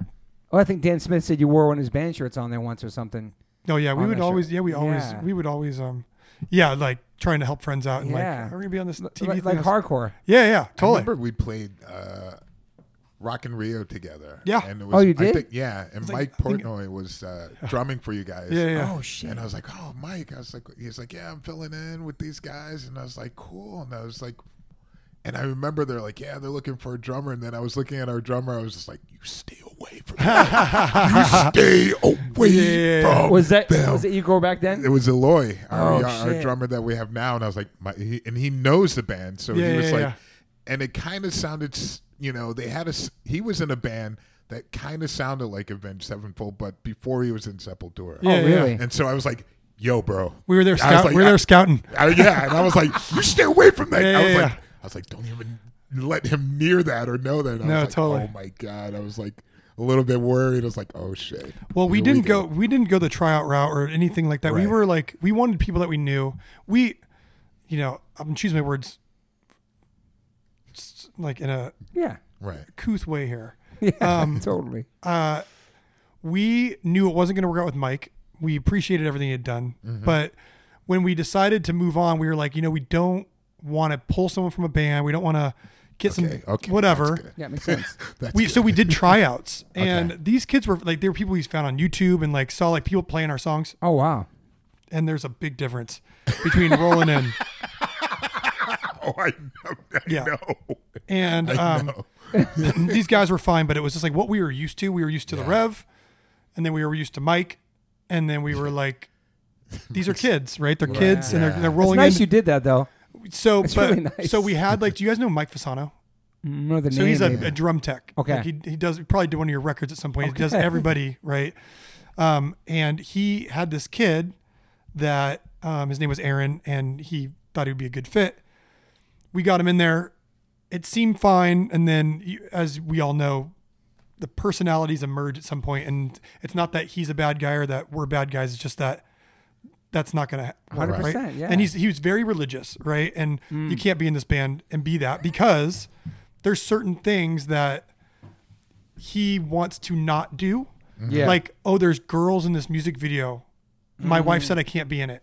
Right? No, no, no. Oh, Okay, yeah, no, no. like stuff like right, that. right, like, right. and uh, You're in the wrong band, homie. I'm just Yeah. kidding. yeah, and it's like, well, the girls aren't even on it. They're not Yeah. strippers or anything. They're just like, And it's it's, a, it's a video. yeah, but I'm just gonna set Right, this one out. Uh, no, you're not. You're in the band. Right. And so there was a lot of things, and then when it came down to like really, like obviously you can hear that example and know that the examples will just go down the line of Right. things Yeah. that you just can't. How long was he a part of it? Like, So he did our Hail to the Cre- King record, Oh, okay. He and so he was a part of it for like three or four years. okay. Yeah. And then one day, I was like, you know what? I'm just gonna call up my favorite drummer that I watched every day on Warped Tour when he was playing with Bad Religion, and Right. I don't want to be a poacher because I know Bad Religion and they're friends of ours, but let's see what Brooks Wackerman's doing.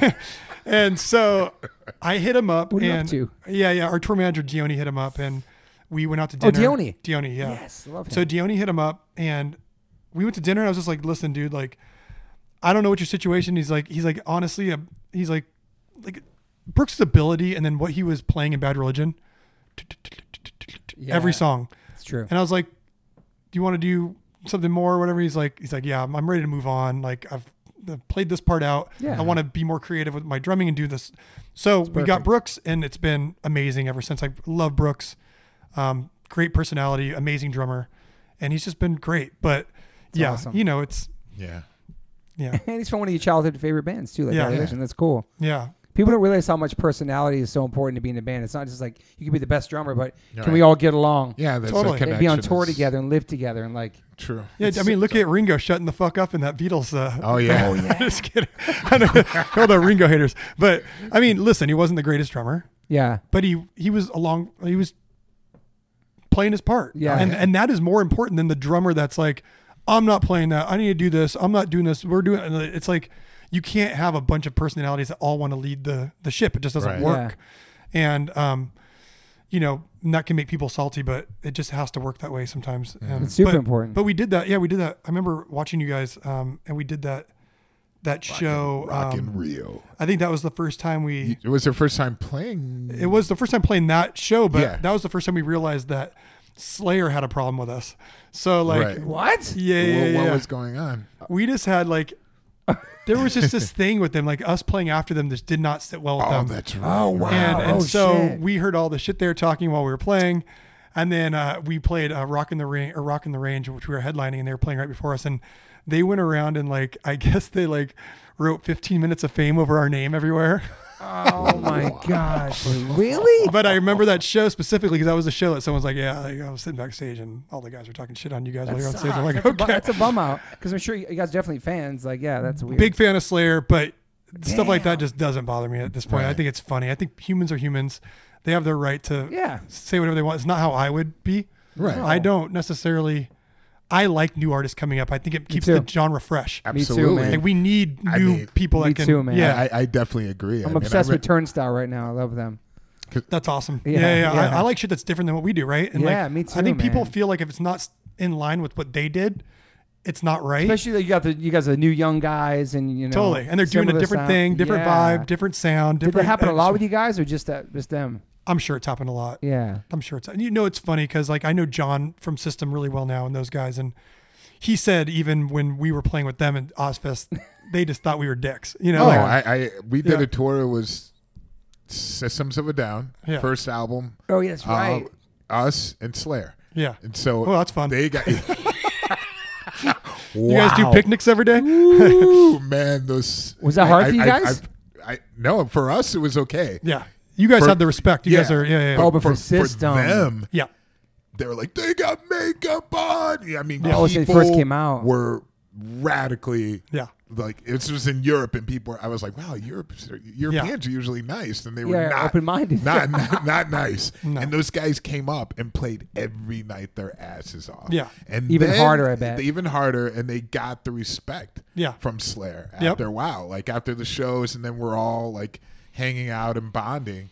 And I remember even joining the band, and one of the first things we did was this tattoo the earth.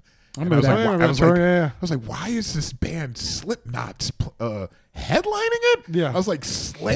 Damn. I was just like, Slayer is Slayer should be the band, you know. Yeah. And then I saw Slipknot play, Yeah. and I was like, oh, Oh, okay. Yeah, I, yeah, yeah. I get it now. I was like, this is a totally different generation, totally new phase that's happening, and I was like, respect. Yeah. you got to respect that. you Totally. know? it's just like, and I and I think those guys in Slayer uh, understood that after a while. You know, it's just Yeah. like, okay, I see. Yeah. I There's see new what's people happening, coming, you yeah. know? Yeah. and it's, like in hardcore too, and all kinds of genres. I'm but, sure. I mean, right? they they worked their ass off for that. But Totally. It was, it was really, you know, that's why seeing those things happen, I was just like, I'm not going to do that. You know, I don't know. Yeah. You know who these guys are, what they've been through. You know. none Yep. of that. So it and a lot of them are inspired by all of our bands. absolutely That's the thing. right. It's like yeah. there's a, what I've been I've been meeting a lot of DJs now that are popular DJs and they were going to Avenged Sevenfold shows their whole life. Wow. If I was to sit on Revolver magazine and talk shit on the whole genre or talk shit on all those people, it makes no sense because those Yeah. people were inspired and they were because because I wasn't I wasn't inspired by one thing. I was inspired by all those different types Yeah. of subgenres of rock, Yeah, and it's like that. there's no point of. eh, But you know, the older you get, and the more you realize you don't look cool being our age talking shit on Exactly. something like that. It's like, you might as well. It's Very, a very very high true. school thing. Oh, totally, It's like petty. Absolutely. it's petty. It's Yeah, petty. It's exactly what it is. Yeah, dude, Skrillex was in like first to la- from first to last. Oh yeah, like that guy was on our bus every day at work. Tour. Like, yeah, yeah, yeah, yeah. That was incredible seeing that transformation. We were like, always like, can we get Son- Sonny off the bus? Like he's on here every day, and then I know he's hardcore kid. Yeah. Yeah, like fucking boom, screw. That was amazing, man. Yeah, it's awesome. But he was taking obviously from all of our genre, like our genres. Yeah. Like that's what he was doing. He was making it something new for his generation. Right. Yeah. So you guys feel like you had to really earn your shit when you came out in that in that genre? Oh, always. Because The- it's not the hardcore punk genre. You're like in the metal rock. yeah, like, yeah. Fucking, I think um, the biggest tour that we had that was like that was um, we did we did direct support for Iron Maiden in Europe, and that was that audience is one of the toughest. oh my god. Maiden Oh, audience. okay, it's dude. gnarly. Listen What's to the this. Slayer audience. Listen, Oh, listen Okay, to this, ahead. dude. This What is great, dude. This is probably there's probably a film of this. I've never looked it up because I don't. I'm so we are playing first show with them. It's Italy, and it's you know it's a massive show. It's hundred thousand people or something. It's Jesus, crazy. It's a maiden audience. yeah. me- Was that the biggest crowd? No, no, no, no. Okay. Every one of them was multiple nights at stadiums, and the stadiums were like opened up the back, like you could go out. Yeah. And the and the Maiden, like in. Finland and stuff, and like Sweden, it's like even people that aren't going to the show are playing Iron Maiden everywhere, and they're wearing T-shirts everywhere. Yeah. Okay. It's Iron Maiden Day. Yeah. Okay. I- It's fucking crazy. So, so we roll into um, Italy, and we're about to go on stage. Like we're like, I think it's like five minutes to showtime, and I hear sevenfold, sevenfold, Wow. sevenfold, but it's very light. And I'm like, I'm like, I'm thinking to myself, no, no, no, no, no, don't do that, don't do that. And I, I, I shit you not, I hear a rumble, and I hear Maiden, Maiden, just over like as if a tidal wave just wiped out all of our fans, right? Oh and so now they're pissed because they had, there's Avenged Sevenfold fans. They're chanting Sevenfold at a Maiden show. Holy shit. We walk on, and and this is gonna sound it's, it's not fucking. This is not a lie. We were getting There's video people. baguettes, salami. Oh, It sounds like like I'm joking because it's Italy. Right. Yeah. I'm getting like fresh produce thrown at us the whole show, Holy fuck. and we're just getting food and drinks and fucking the whole time we played. Oh my god. That was night one, dude. and we're like, we get off and we're like, fuck, that was the Sevenfold fans that started that. They shouldn't have. They just shut their mouth and just let us play. And so then after that, like we all like got crazy haircuts. Like I shaved my head down. I'm like, I'm fucking just. Just pissed, you know. Every night we went out there with an attitude, and we were like in their face. Like it wasn't like we're just here to play. It was like, no, we're here to like challenge you. Yeah. And every Love night that. it got better and better and better. And we didn't know how it would play out in the long run, but we went back to Europe and then we went from clubs to arenas after that tour. dude, holy shit. Like literal arenas. Like we weren't playing their stadiums, but we were selling out arenas everywhere. And I think it was the Maiden tour. And even though people had their arms crossed and there wasn't a lot of, but it was like, okay, like we weren't getting bread Yeah. thrown at us the right. whole Yeah. time. Yeah. Yeah. Damn. So it was, it was, it ended up being really good. And we That's amazing. yeah, but it's those are tough crowds, right? Are- it's How just about like Guns N' Roses crowds? Guns N' Roses crowds like that too. they were very indifferent. Yeah. They're, I don't think they're as passionate. Like Yeah. that'll probably be a title on some clickbait, but nah. I think Maiden fans are like they're going to war. Yeah. And there's a lot of Guns N' Roses fans that I think are very passionate, but I think there's some ca- a lot of casuals too because if you look at Guns N' Roses, they have so many songs that branch outside the genre. Totally. You don't have people going there that are like fucking die hard, you're gonna get this younger band. Yeah. Like you have people that are like, I like Welcome to Jungle and Sweet Child of Mine. and I don't really follow rock, but I love Guns N' Roses. Yeah, you know the song. Absolutely. Yeah, yeah, and I think there's like different levels of hysteria when For you're talking sure. about bands, right? Like, And we all I- know. is Iron Maiden original lineup too? For No, long, for long, but for- Guns N' a long- Roses said so many for- changes. for a long Yeah, for a time long there, yeah, time. yeah. okay, they're- so that kind of makes sense I mean, too. their like- fan base is really one of the strongest. Yeah. Yeah. Hands down. I mean, I had a friend working with them, and he told us the same thing. We're playing in South America with them, Yeah. and they have a ridiculous following there. Yeah. You know, like from little babies to Damn, adults. babies. Yeah. You know, seriously, like rock Yeah. yeah. Yeah. church Oh, yeah, everywhere, yeah. and I was like, oh boy, Yeah. here we go. If My you don't friend's listen like, to yeah. just like before going on, he's like, "Good luck." He's like, "These fans are the gnarliest. Maiden fans are Yeah. the gnarliest." They were so gnarly that this was a funny story. Like when they did the song, like I was sitting. I mean, we survived. I was like, "Thank God," you know, we're at least from South America, Yeah, so yeah, that helps. no acai bowls thrown at you. right? well, when they did the song, when they were doing Troopers, Troopers, holy shit! It went from everyone just like "Yeah," it- loving them, you know, just loud stadium, to people throwing shoes. All sorts of shit when they were doing that song. Why? I was What's like, wrong with that I was song? like, I was like, Bruce, please do not come out with that flag. And he came out with a fucking Union Jack flag, Oh, waving around shit. in Argentina. We were Yeah. this was the show, and I was like, oh, people were like not having. They're like ah, throwing shit, and That's then, funny. And then after the song, back to back to basics. Like we love you. Well, what's wrong with Trooper? What is that? I'm not. Well, it was the whole like thing that that whole patriotism with the Okay, okay, flag, the okay. Union Jack, and there was that conflict that they had uh, uh, that happened years ago Yeah. with the the That's so islands. funny. So they were just like, no, fuck that. You know, they, that was the whole like, there's a whole conflict that went on. I was like, ooh, I was like, Well, you got to respect Bruce for going out there and just like that's the show. I was like, Yeah, that's really? I was ballsy. like, That's you're gonna really come out there That's- Dang. we with had that flag? we had one in Mexico talking to Bad. We were opening for Metallica at that stadium Oh, for sorry, three shows, and we went. We took the Iron Maiden approach where we're going to be aggressive towards these people, and uh, you know we got like a couple middle fingers at first, and then I started flipping them off, and then more people started flipping us off, and then it was like, like you know the the place probably held 60, 70,000. I think maybe 20,000 had their backs to us with their middle fingers in the air. No way. And then they turned around and started throwing batteries and pesos, and they hit our guitar player in the eye, and his eye was busted open. Oh my god. So we get off stage, and we're like kind of laughing about it because it's like, well, what are they gonna do? Like, uh, Yeah. like, next thing you know, security gets overrun. They just beat the shit out of us. No, um, um, and so we go back there, and James Hetfield comes in, and he's like, "Hey, man, like." You know, you just gotta Oh, like, appreciate you guys sticking it out there, and like it, it's gonna get better, blah blah. But then we had to go. We had a night off, and like we had to think about it for a whole night. Like, right. do we got to do this twice more? Like, fuck Holy this. Like, should we just go home? like, the, the next two nights ended up being better. I, I was less You're right. antagonistic, but it was uh, pretty funny. Like, literally, the whole floor was fingers in the air, middle fingers in the air, and then they started throwing. We didn't know what it was at first, but we found out it was money, Money. was pesos, Pesos. pesos, and bat- batteries. Well, they had a whole thing before that they used to do in Argentina and in, in Chile, um, especially in Chile. They would spit on you if they like Ah, if they dude, like you. If they like you. Yeah. Yeah. And I thought the guys in my band were joking. Yeah. And we did a show with Metallica too, and and it was like feeling it on my leg, all oh. the Oh. spit Oh my hitting, God, and they were like, dude. "If you say something, it gets worse." Yeah. It's and, fucking and, and I was disgusting. like, you just got to I was ignore like, it. Yeah. Yeah, they're like, no, it, it's like a punk thing. Like, Yeah. like, yeah, they're spinning. Yeah, I but was like, we ain't punk. I was like, Yeah, yo, yeah. I was, and I was just, it, I was ignoring it, but I just Yeah, yeah. remember feeling like all these pelt, like That's just fucking on my. It was so. Mike Patton went out in Chile, and I'll never forget this. And it was like a theater show, and they also the next day did like a huge show.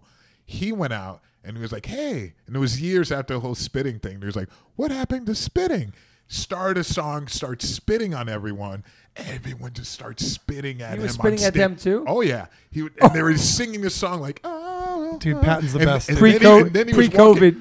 walking, walking around with his mouth open, like, oh like, my and I was God, like, dude, you, dude. I was like, you are insane. Yeah. I was like, you're the sickest. that's Like, you're not my favorite, but human. I've never seen anything, and people love him there because, I mean, That but it was punk. that was the most punk thing I have ever seen. Beyond GG Allen. That's fucking. Oh, his it. suit was I just layered Collecting with spit in your mouth. and spit. He had like a nice suit on, and I was just like, and he walked like down like this runway, and the, everyone, Oh. him with his mouth open, giving the finger, like yeah, smiling, s- That doesn't singing, sound fun to me, singing man. the whole song. All the What way what through. band was he there with? Was it Faith No More? Or Yeah, Faith No Bungle? More. Yeah, Fuck. that's amazing. So Amazing.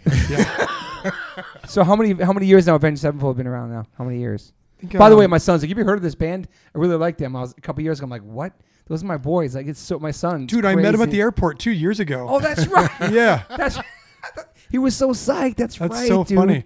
Um, we've been uh, we started in '99, Yeah, no, no. Wow. Okay. But It's a so long run. Yeah. yeah, yeah, 23 years. Yeah, and you still get inspired to make new music and all that stuff. And Yeah, man. I again, it's just pushing the limits of ourselves. Yeah. that that that inspires me. I want to do different stuff and just have hear different noises, and yeah, so that when that ends, then I'm just gonna become an NFT trader. yeah, you are. and who else would you? I mean, you play Guns N' Roses, Metallica, or Maiden. Like, is there any other bands like that? Seems like who else you need to play with? Like, as far as you'd There's love some- to play with. um, I don't know, that man. seems like the biggest it gets from like the dramas you love. yeah, totally. I You know think what I mean? think for um, there's like I, I kind of want to play a show with like Die Antwoord. I think Ooh, they're interesting. my interesting. son likes them too. I like man. them. I, I, I would love They're to play sick. a show or at least a festival on the same weekend as Rammstein because I really like Rammstein. Yeah. Um, I would like, uh, and then we played some shows with them, but I'm really into uh, Tenacious D right now. Tenacious D's awesome, man. I would love to see some Tenacious D. um, so, I mean, those bands aren't at the level of the previous three, but yeah, those are those are shows that I Oh yeah. that those are artists that I enjoy a lot. yeah. It's, it's gotta be surreal to play with those bands at that time. Though, just we're playing with Guns N' Roses, time Metallica. It's gotta be, but you're in that moment too. Like you're already in your world, you know. No, totally. And a lot of it's like, you know, you don't want to like sit around like too googly eyed because you want to go out there and kick ass and Yeah. you want to steal those fans. Yeah. That's like the mindset at Yeah. the time, right? It's like Mhm. it's like there's no them, it's us. Yeah. You got to be though at that time. yeah. Now I don't think I'd be as, you know, not as angry. Yeah. You seem so. Chill. I mean, I, I didn't know you back then, but like I met you before. Yeah, you seem like a chill, Yeah, peaceful dude. Yeah. I think so at this point. Yeah, Plus, you're dad, and that helps. Dad being dad actually makes me more angry. I think. How, how old are your kids? uh, seven and nine. oh, it's great ages, man. They're great ages, but yeah, they're you know You got a boy and girl, two boys. two boys. Oh, boy, man. Yeah. This There you go. fight Kids all are day. wild, bro. Oh, Yeah. dude, it's wild. Yeah. Fuck. But it's still just being a dad. You see everything so different in the world. You know. what I mean? agree. Yeah, the, the priorities shift Yeah. for sure. Did they come on tour with you before? They did, and they will. You know, they're Yeah. they're looking forward to it. Mm-hmm. Um, but I don't know if they'll be very impressed. They're they're into different types of music. Yeah. Yeah. You know, They into hip hop too. hip hop and uh, EDM. They love Travis Scott. They love like My son does too. uh, Lil Nas X. They Yeah. love uh, they love like Eminem. Little Yachty, fucking. They love all of it. Yeah, all that stuff. son- And then they love um, Marshmello. Oh yeah. Love you know all that stuff. The, the rock bands they do like actually they love Rammstein and they love System of a Down. oh wow, nice. And I think it's because it's got a very staccato headbanging almost they'd probably love Pantera. Oh, you yeah. know, like they anything that with like like those hip hop grooves. Right. Yeah. You know, right. where it's just very dun, dun, dun, and right. they, they can get into that. And I think it's it's actually a a lesson I take from it. Yeah. you're like this translates. Mm-hmm. Like you don't need to be all you know, like yeah, yeah, like nerd proggy all the time. You can yeah. you can do things that are just dum dum riffs that are yeah. big, and it works if you do it correctly. Yeah, and they turn you on to some hip hop too, probably. That you never would listen Yeah, to. like I have a lot of friends that listen to hip hop, so I maybe, but I now I know like the kids songs, like the like um uh, Future Baby, I think it is. Yeah, like uh, na, na, na, na, na, na, na. like they play that all day, and like so we you know we go through these songs where it's like they'll play it twenty times in a row in the car. You just want to, Yeah. but they're being kids. and you you're rocking the Donda too, so you love Kanye, obviously. I love Kanye. It's like one of he's probably my most favorite contemporary artist. Okay. Yeah, and I, I just I love him because I think he's so um, eclectic. I Yeah. love where he pulls from. I love hearing the old soul music that I never grew up with, Yeah. and I hear those records and I you know, I get inspired by it, and it's taken me back to listen to a lot of Stevie and a lot of That's awesome. you know the Commodores, and then listening to all of his samples and then figure out where he got his samples from, and then Yeah. listening to those artists in that time in America, Mhm. and it's just, I think he does such a great job with it, and I, I always like what he what he pulls from and see what he does with it. yeah. Right, you know, yeah. like and like, oh, that's a sample. That's that's from that. But he did some cool stuff. He changed these notes and he did that, and Oh yeah. he's got such a good ear Yeah. for that kind of stuff, which I think is, and it's very raw for someone that's like in the a producer. It's very like there's bad notes and there's weird stuff and there's, you know, you can hear the drums like when they Yeah. were doing that Kid Cudi stuff with um, um, Kids See Ghosts. Kids See Ghosts. Yeah. Like that was like I was talking to Pete Wentz about this, and he was like, "Yeah, I was talking to Kid about this, and he said they were trying to be Led Zeppelin, like with those Mm. Big Right. drums and the real drums. Like so, they're being inspired by the '70s rock, It's pretty awesome. and we're being inspired by them taking that stuff with a new twist. yeah. And then and and I think that's what's exciting about it. I don't think of him as like a I mean barely raps anymore. I know. It's like this is doing different things and it's it's it's interesting to me. I know him and that Drake thing was awesome. They did a couple of months I ago. know, yeah, it's rad. Um, did you go to that or no? No, I, I can't. That crowd, no way. no. Oh, uh, getting getting in and out of that place and then just Yeah. being there, like that's not even An- another thing I thought you did was awesome. That a lot of bands in the rock world though do. Me, me and Derek talk about it a lot.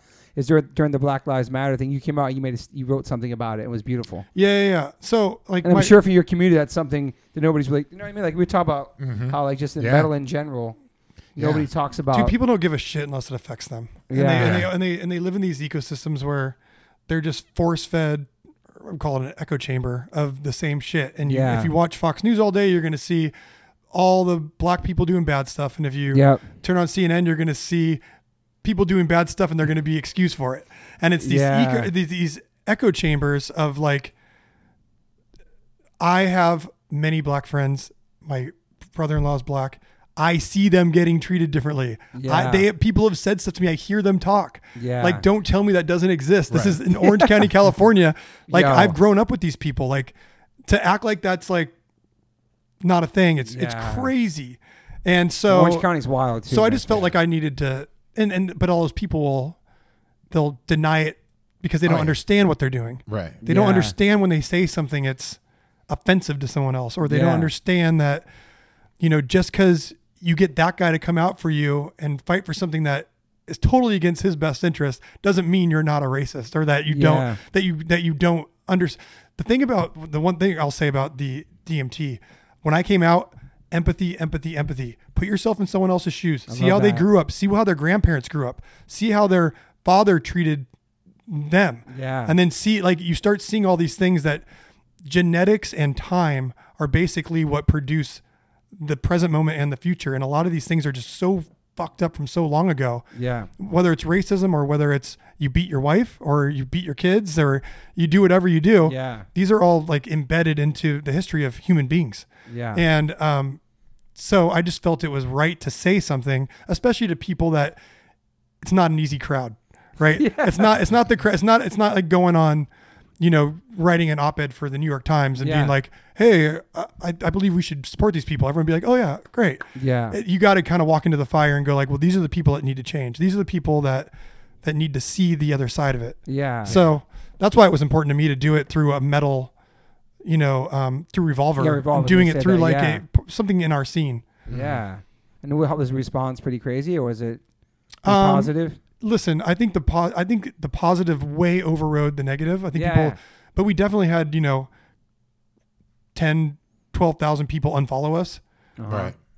But you're gonna expect that. Yeah. Whatever. whatever. Yeah. Yeah. Yeah. I Like- think a lot of the people in that scene, or in that scene in, in general, I mean, I don't want to generalize it actually, but um, a lot of times they just want to ignore it. You know, it's just Yeah. like it's not affecting me, so it Yeah. doesn't. I don't understand why I should even care. Totally. You know, But, but, us it's, coming from hardcore and punk, it's different. right. I, I was like, I mean, people have to realize that we're all connected on this planet in some way or Yeah. form or another. Absolutely. You know, Oh, and yeah, like you said, absolutely. empathy is really important, and this educating yourself of literally the past of what's going on or what happened in the past. You have Yeah. a really a better understanding of with what's happening now, and you can empathize of where people are coming from when you do know the true history of Totally. what's happened, you know, in the past because a lot of it hasn't really changed so radically. No, when you No. look at like the underlying factors, like the prison system, or Oh, yeah. or or financially how some of these people are doing, or what the communities they've been put into, and that.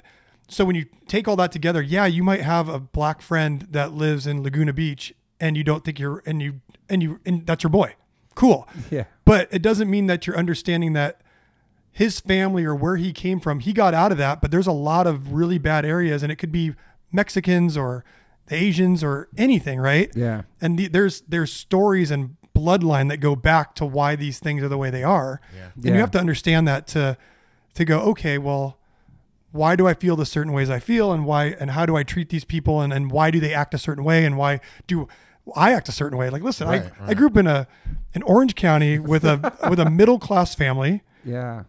like I didn't have everything given to me, but I wasn't definitely not poor, not even close. Yeah. Right? My perspective on the world is going to be a hundred percent different than a lot of people in this country. Yeah. Right? And like I could always figure out a way to get something. Sometimes that's not an option. Mm-hmm. True. And it drives you to things that you might sitting in your your house watching your cable TV might have an opinion on, but Yeah. you you've never been in those shoes. Yeah. So I just think it's important that we all see that everybody's got different situations, and and then even outside of America, look at some of these countries, and these are human beings that Yeah. get Right. put into something that is just awful. I mean, we've all toured third world countries, Oh yeah. and that's somebody's life from day they're born to Yeah. 60, 70 years old.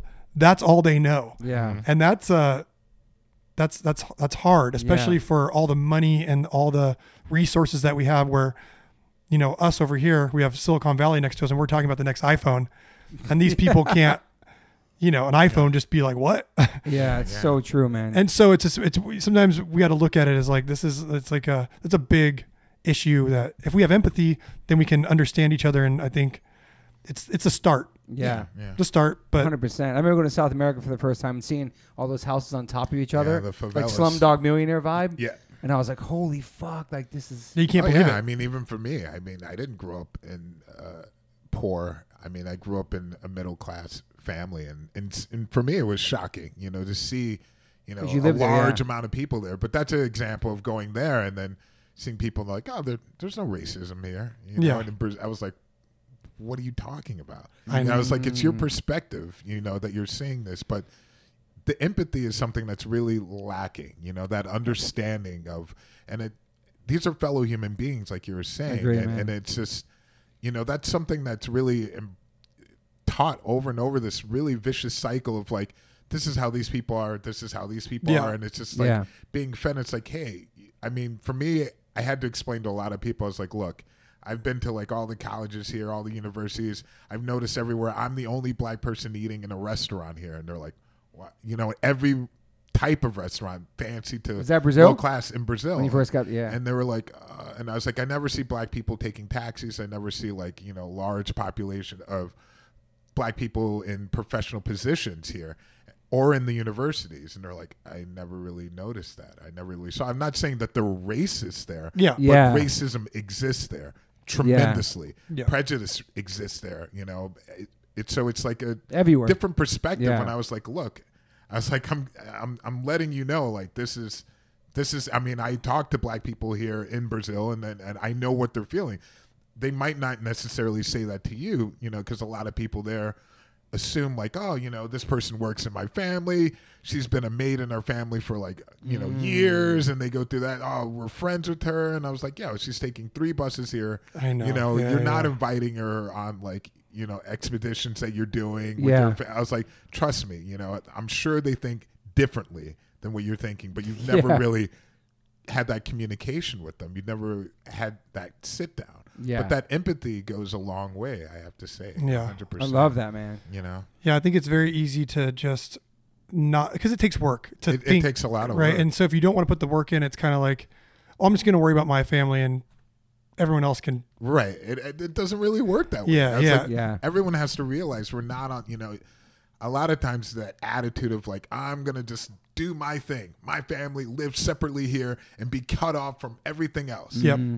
That, Yeah. that those days are over. You Yeah. know, that doesn't exist anymore. No. There's definitely, you know, there's a lot of giving that you need to do on this planet because we're always taking away from it in true. so many ways. But Yeah. that empathy is something that's always, you know, stuck in my head is something that we all need to learn. Everyone, you know, including myself. Yeah. You know, Extremely uh, lacking right now. yeah, Yeah. and it takes work.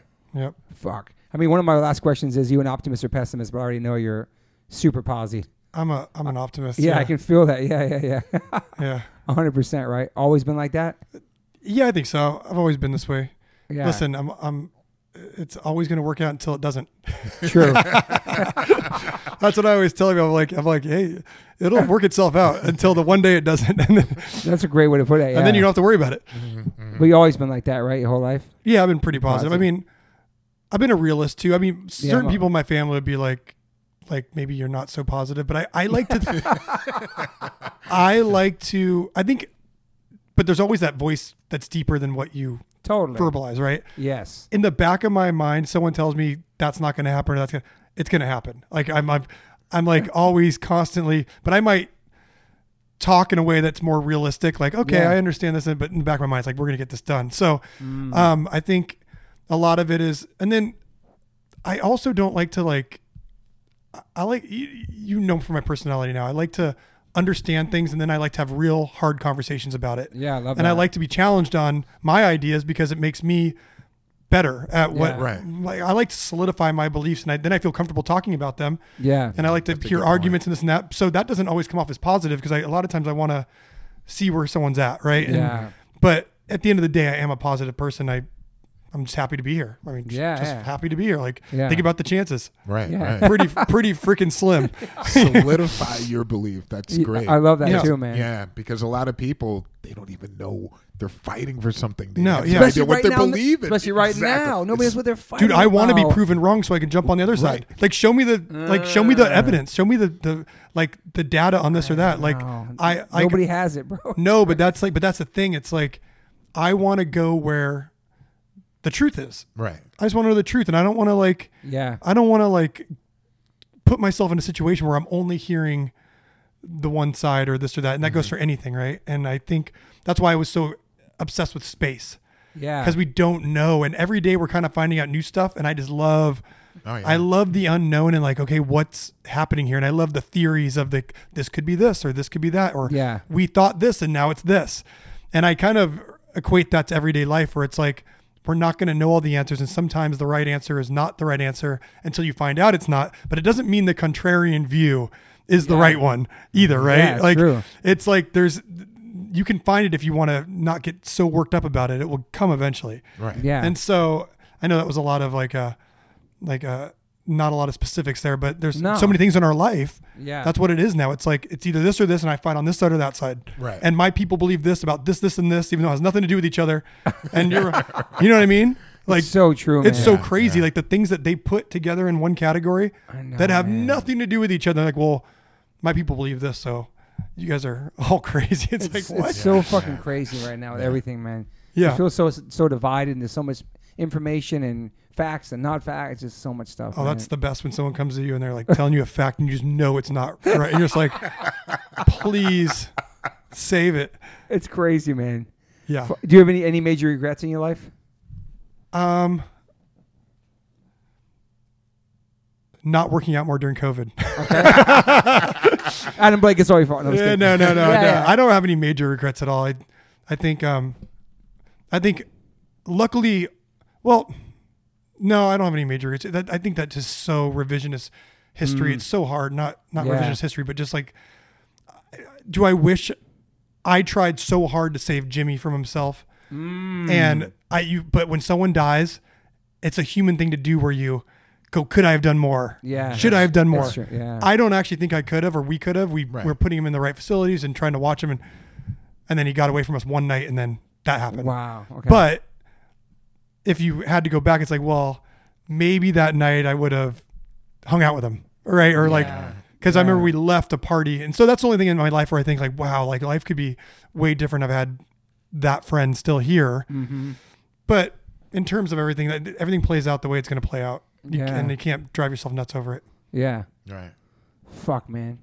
Yeah. covered a lot of things, man. I learned so much about the NFTs today. I want. I really want to do. I'm gonna hit Phil from Heel Creative right after this. Yeah. I want NFTs, but I want to do one. I want to do my first No one. doubt. I'll be the first Definitely. buyer. Yeah, yeah, let me yeah. know. I definitely Get me wanna- on the white list. I want to I get it. you're already uh, working that No, way. we, should, we so gotta now- do. We gotta step it up. We're in our 50s. We have to step it up, man. no, I feel everybody's doing it. We have to like be. you Just know? wait. Just wait for the backlash. Then you, you can call me back, and I'll. we'll get we'll get some NFT haters on, and we'll we'll That, that's debate. a thing now too. I'm sure, right? Yeah. Oh, there's so many haters. Oh, yeah. they hate it because they see the real quickly. They see the the Tell me, flipping. bro, and. They see the flipping, and they see the they see it as a Ponzi scheme when they're not like Yeah. actually looking at the underlying thing that we're all really trying to do. Because Yeah. obviously, on top of all of it, it, is like, why would you buy an eight for that much? Oh, that guy bought it for that. Oh, Yeah. someone's gonna be left with the bag. You know, like it's that. And then there's like an environmental concern. There really is. Like so, some of the blockchains are run on proof of work, which is all these big machines. it's all the computers Ah. Yeah. authenticating and then a lot but a lot of them have been moved over to a thing called proof of stake which doesn't cause the energy but they love using the energy argument see. still Right. because they haven't bought they haven't actually seen that and they, they they know this a lot of them or they like to just you know send an article and go Right. like you're destroying the environment have yeah, fun Take shots. Yeah. but really there's blockchains that you can use that take no no energy wow. but so, so there's that, and then there's people that think that it's just simply bad art and that we're idiots for buying something on the internet when they have no mm-hmm. real intrinsic value. So But they don't have to buy it. They don't have to be a part of it. They can just, you know what I mean? it's like anything, right? You don't have to buy it; it's all good. But that would be a normal response. yeah, it's like you have to buy it. It's like who cares? Why do you waste time when you did a hate on something that's taking energy and away from you? I can't believe Well, people. Don't get too stuck on your normal response because you will not understand. You will not understand the hater if you don't. If you keep thinking that way. and, and what is the last regular job you worked? Um, so since we left in high school, all I the only job I've ever had is sweeping floors at my grandfather's um, warehouse. Wow. Yeah, I never. That's it since high school. No, I went on tour and then Holy fuck. crazy, And right? You're 40 now? Yeah. That's awesome. Wow, dude. Wow. So we went on tour from high school, and then we just stayed on the road. Damn. Incredible. We lived off of. I think we were living off of the dollar menu at Wendy's. Wow. And, and cup of noodles okay. for like eight years. That is crazy, dude. sleeping at the truck stop. I didn't care. I was like, I'm not gonna. I got to work on my band. I got to write songs. I'm like, Right. good job. And do it, and just so you don't feel bad, our last three H2O records, we put them out seven years apart. tell you right, and it totally worked for us. I love that. We're on eight. We're on eight years right now Can since we- the last one. Can we put this at the beginning of the interview so the I'm just fans? saying it worked for us. People were hungry. They were waiting for it. We fucking. It's last three out four albums we did with Chad. Seven, seven. Yeah, it's crazy. It worked. You know what the thing is though? The band has to be ready to want Yeah. to tour. The band has to To feel rush inspired it. to write. Think about it. It's art. When did when every fan will complain when Oh, you yeah. don't put out a, a record that's coming straight from you, but then they're the first ones to come like that want to like rush you into like you should be putting out a record every two years. This band did it. This Right, band put out right, two this right. year. Cool.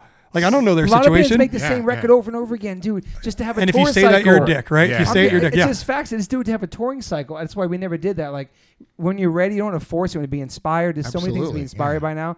I think we're almost ready to do one. It's been like seven, eight years, but like, the- but the fans like you shouldn't force it. Fans, you should Yeah. wait for a great album that is really made and not rushed. You know what I mean? It's sincere.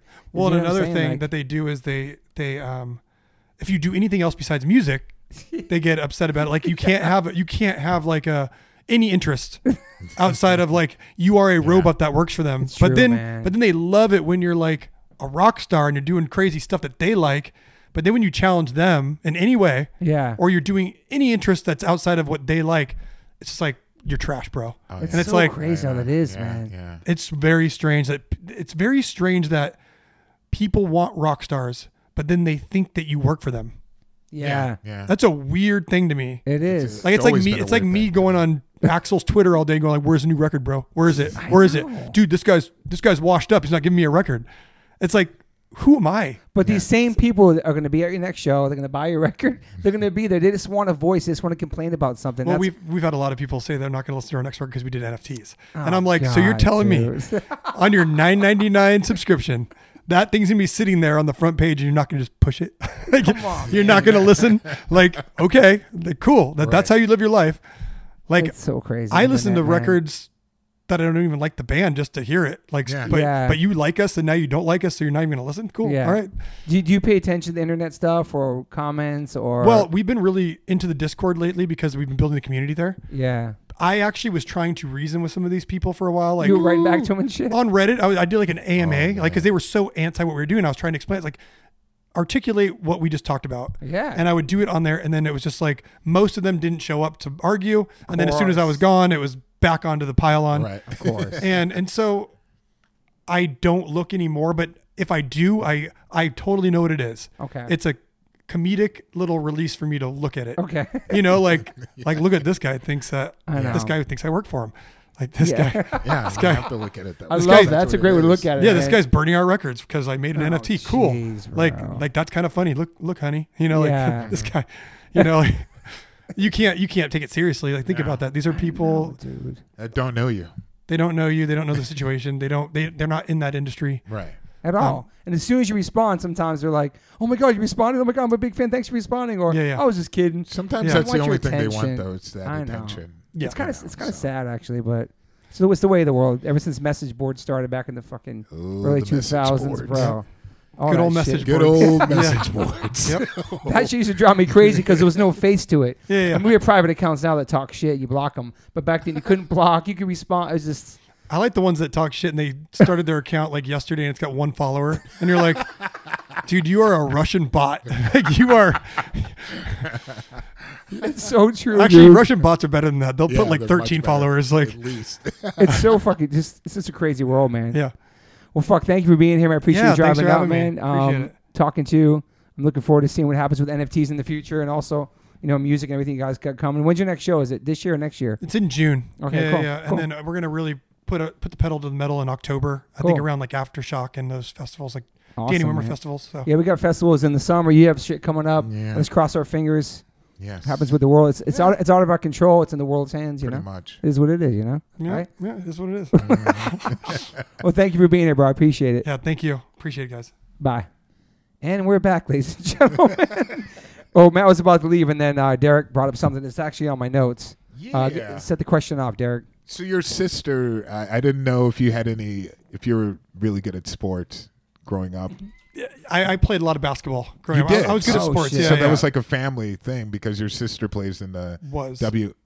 Okay. Oh yeah, yeah, yeah, yeah. It was. So Okay. growing up, um, my dad is obsessed with basketball.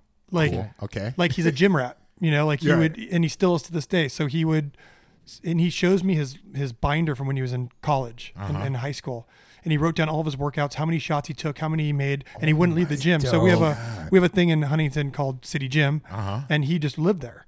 And he would ride his bike there, and he'd play basketball. He'd pack his own lunch, and then he'd play Lakers fan, basketball. I assume. No, he's Boston. He's from Boston. So I'm he's from, a Massa- Celtics I'm from Massachusetts. Yeah, oh so- shit, son. Wow. But, but, but here's Okay, here's sorry. here's where it's crazy though. He became a Lakers fan because of Kobe. So Kobe's one of his favorite players of all time. But now that Kobe's gone, he's like back to Celtics. You know, so Wow. so but so Larry Bird. but yo. my dad, Larry Bird, That's Larry probably his Bird, dream. yeah, that, that- that's his guy. And so he grew up. That was his idol. And um, my dad is like a legend in South County for. He's one of the greatest shooters. And he, Oh, he to this day he plays pickup and he can pull up from anywhere. How old is he? and- so dope. Mid sixties now. That's fucking awesome, man. Um, and so growing up, my dad tried to instill that in me, but I, it, I kind of pushed me away at some point. Okay. There was too much. Like right. I was, you know, had to hit 300 three pointers a day and you had to, you couldn't leave the gym until you hit Right. 20 free throws in a row. And it was just like, at some point in the grade school, I turned to music and I got turned off by all the work that basketball took. And I, my sister though, took it on and she ended up playing in the WNBA for six years. wow. She played in a foreign league first. Like She did. Yeah, she went to yeah, she went to Europe and Yeah. played and then she went from the she went to Mater Dei and then Hawaii University and then over to Europe and then That's awesome. to the WNBA then back to Europe, I think. Um but it's funny cuz my dad being a Celtics fan, the coaches were uh Bill Laimbeer and Rick Mahorn. And the Celtics had lots of problems with the Detroit Pistons. Yeah. And so Oh. Oh, yeah. my dad hated those guys. And then when he, they were my sister's coach, he became friends with them and understood that it was Oh wow. that that's was them on the court, right? Like Yeah. you're not going to get an easy layup. We're going to hammer you, you know, Right, like the, right. the bad boys, like Detroit Pistons. And, Super bad and so boys. it's kind of funny that that ended up being my sister's coach. But so my sister, yeah, played. And then now my son goes over to my, my dad's house like every day. He's obsessed with basketball. Oh, he's obs- Oh, wow. so cool, obsessed with man. Steph Curry. Right. Yeah, we go to Laker Oh, games. man. He Oh, loves that's AD. Um, and so we're actually going to the Phoenix game coming up because he wants to see Devin Booker against KD coming up. Oh, so we got tickets for that. So we're gonna go out to Phoenix to watch it. That's Like, so cool, man. yeah. That's so like we're a basketball family, definitely. Yeah, I'd never been to a live basketball game before. You have not? no, and I watched What? the, I watched the Jordan documentary series, and it made me so in love with it. It's such a beautiful Ah. documentary. Yeah, it's amazing. Yeah, You gotta you go gotta to a go. game. And all I know about we go KD is that rap game. that him and Rapper having beef on Instagram a couple Again, months ago. again, Rapaport yeah. KD. So I know nothing about that sport. I love watching it, but I've never got to been to go to a, a I'm gonna live game. Okay, the I'm gonna energy go. is where it's Yeah. at. You know, like a I'm live. so down. I've seen hockey live, but basketball is awesome. So I've got a quick Rapaport story. Tell me, brother. So I, I love any Rapaport. He's story. just- So crazy, So you know who he does? He does cameo. Yes. Oh yeah, yeah. Okay. So there's a thing on Cameo where you can like text message the person. Yes, you Oh, can. fuck. Yeah, yeah. So I have a buddy. Is we call him Walnuts, and he's we play video games together, and he's he's from Connecticut, East Coast, Okay. and he's very funny dude, and he just decided he's going to spend all of his money text messaging all these people on Cameo, but like with ridiculous stuff, right? Like, hey, like I'm really into you. I own a pickle farm, and like I, when I certain pickles remind me, like stupid shit, like Right.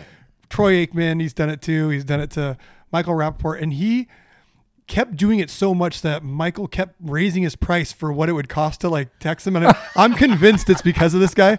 And eventually he just blocked him. He just won't even take the Oh money my anymore. god, it's a rap today. I gotta tell Oh, about this. man. Oh, the my guy God. never, so you know him? who? Rapaport? Yeah, Those are yeah. my closest friends. Yeah. Okay.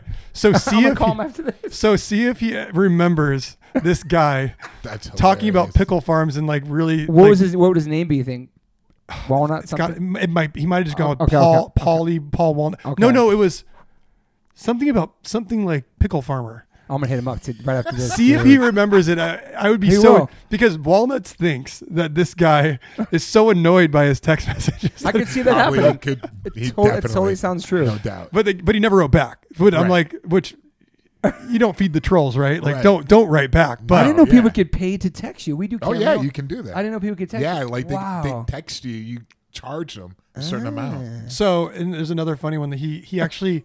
So some of these like hardcore kids have started OnlyFans. Have you seen that? No.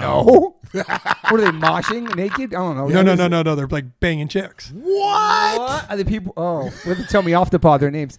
Um, Well, the, people will know what I'm talking about when I say. I'm just not going to say it. But Okay. he, I said, you got to join this thing, Walnuts. You got to, you got to be the inside eyes, like what's going on in there. So he gets a, so he gets a fake name, signs in, and he's getting these videos sent from these people that are in our scene. Oh my god. And dude. one day he gets a video from somebody we all know's girlfriend blowing this dude.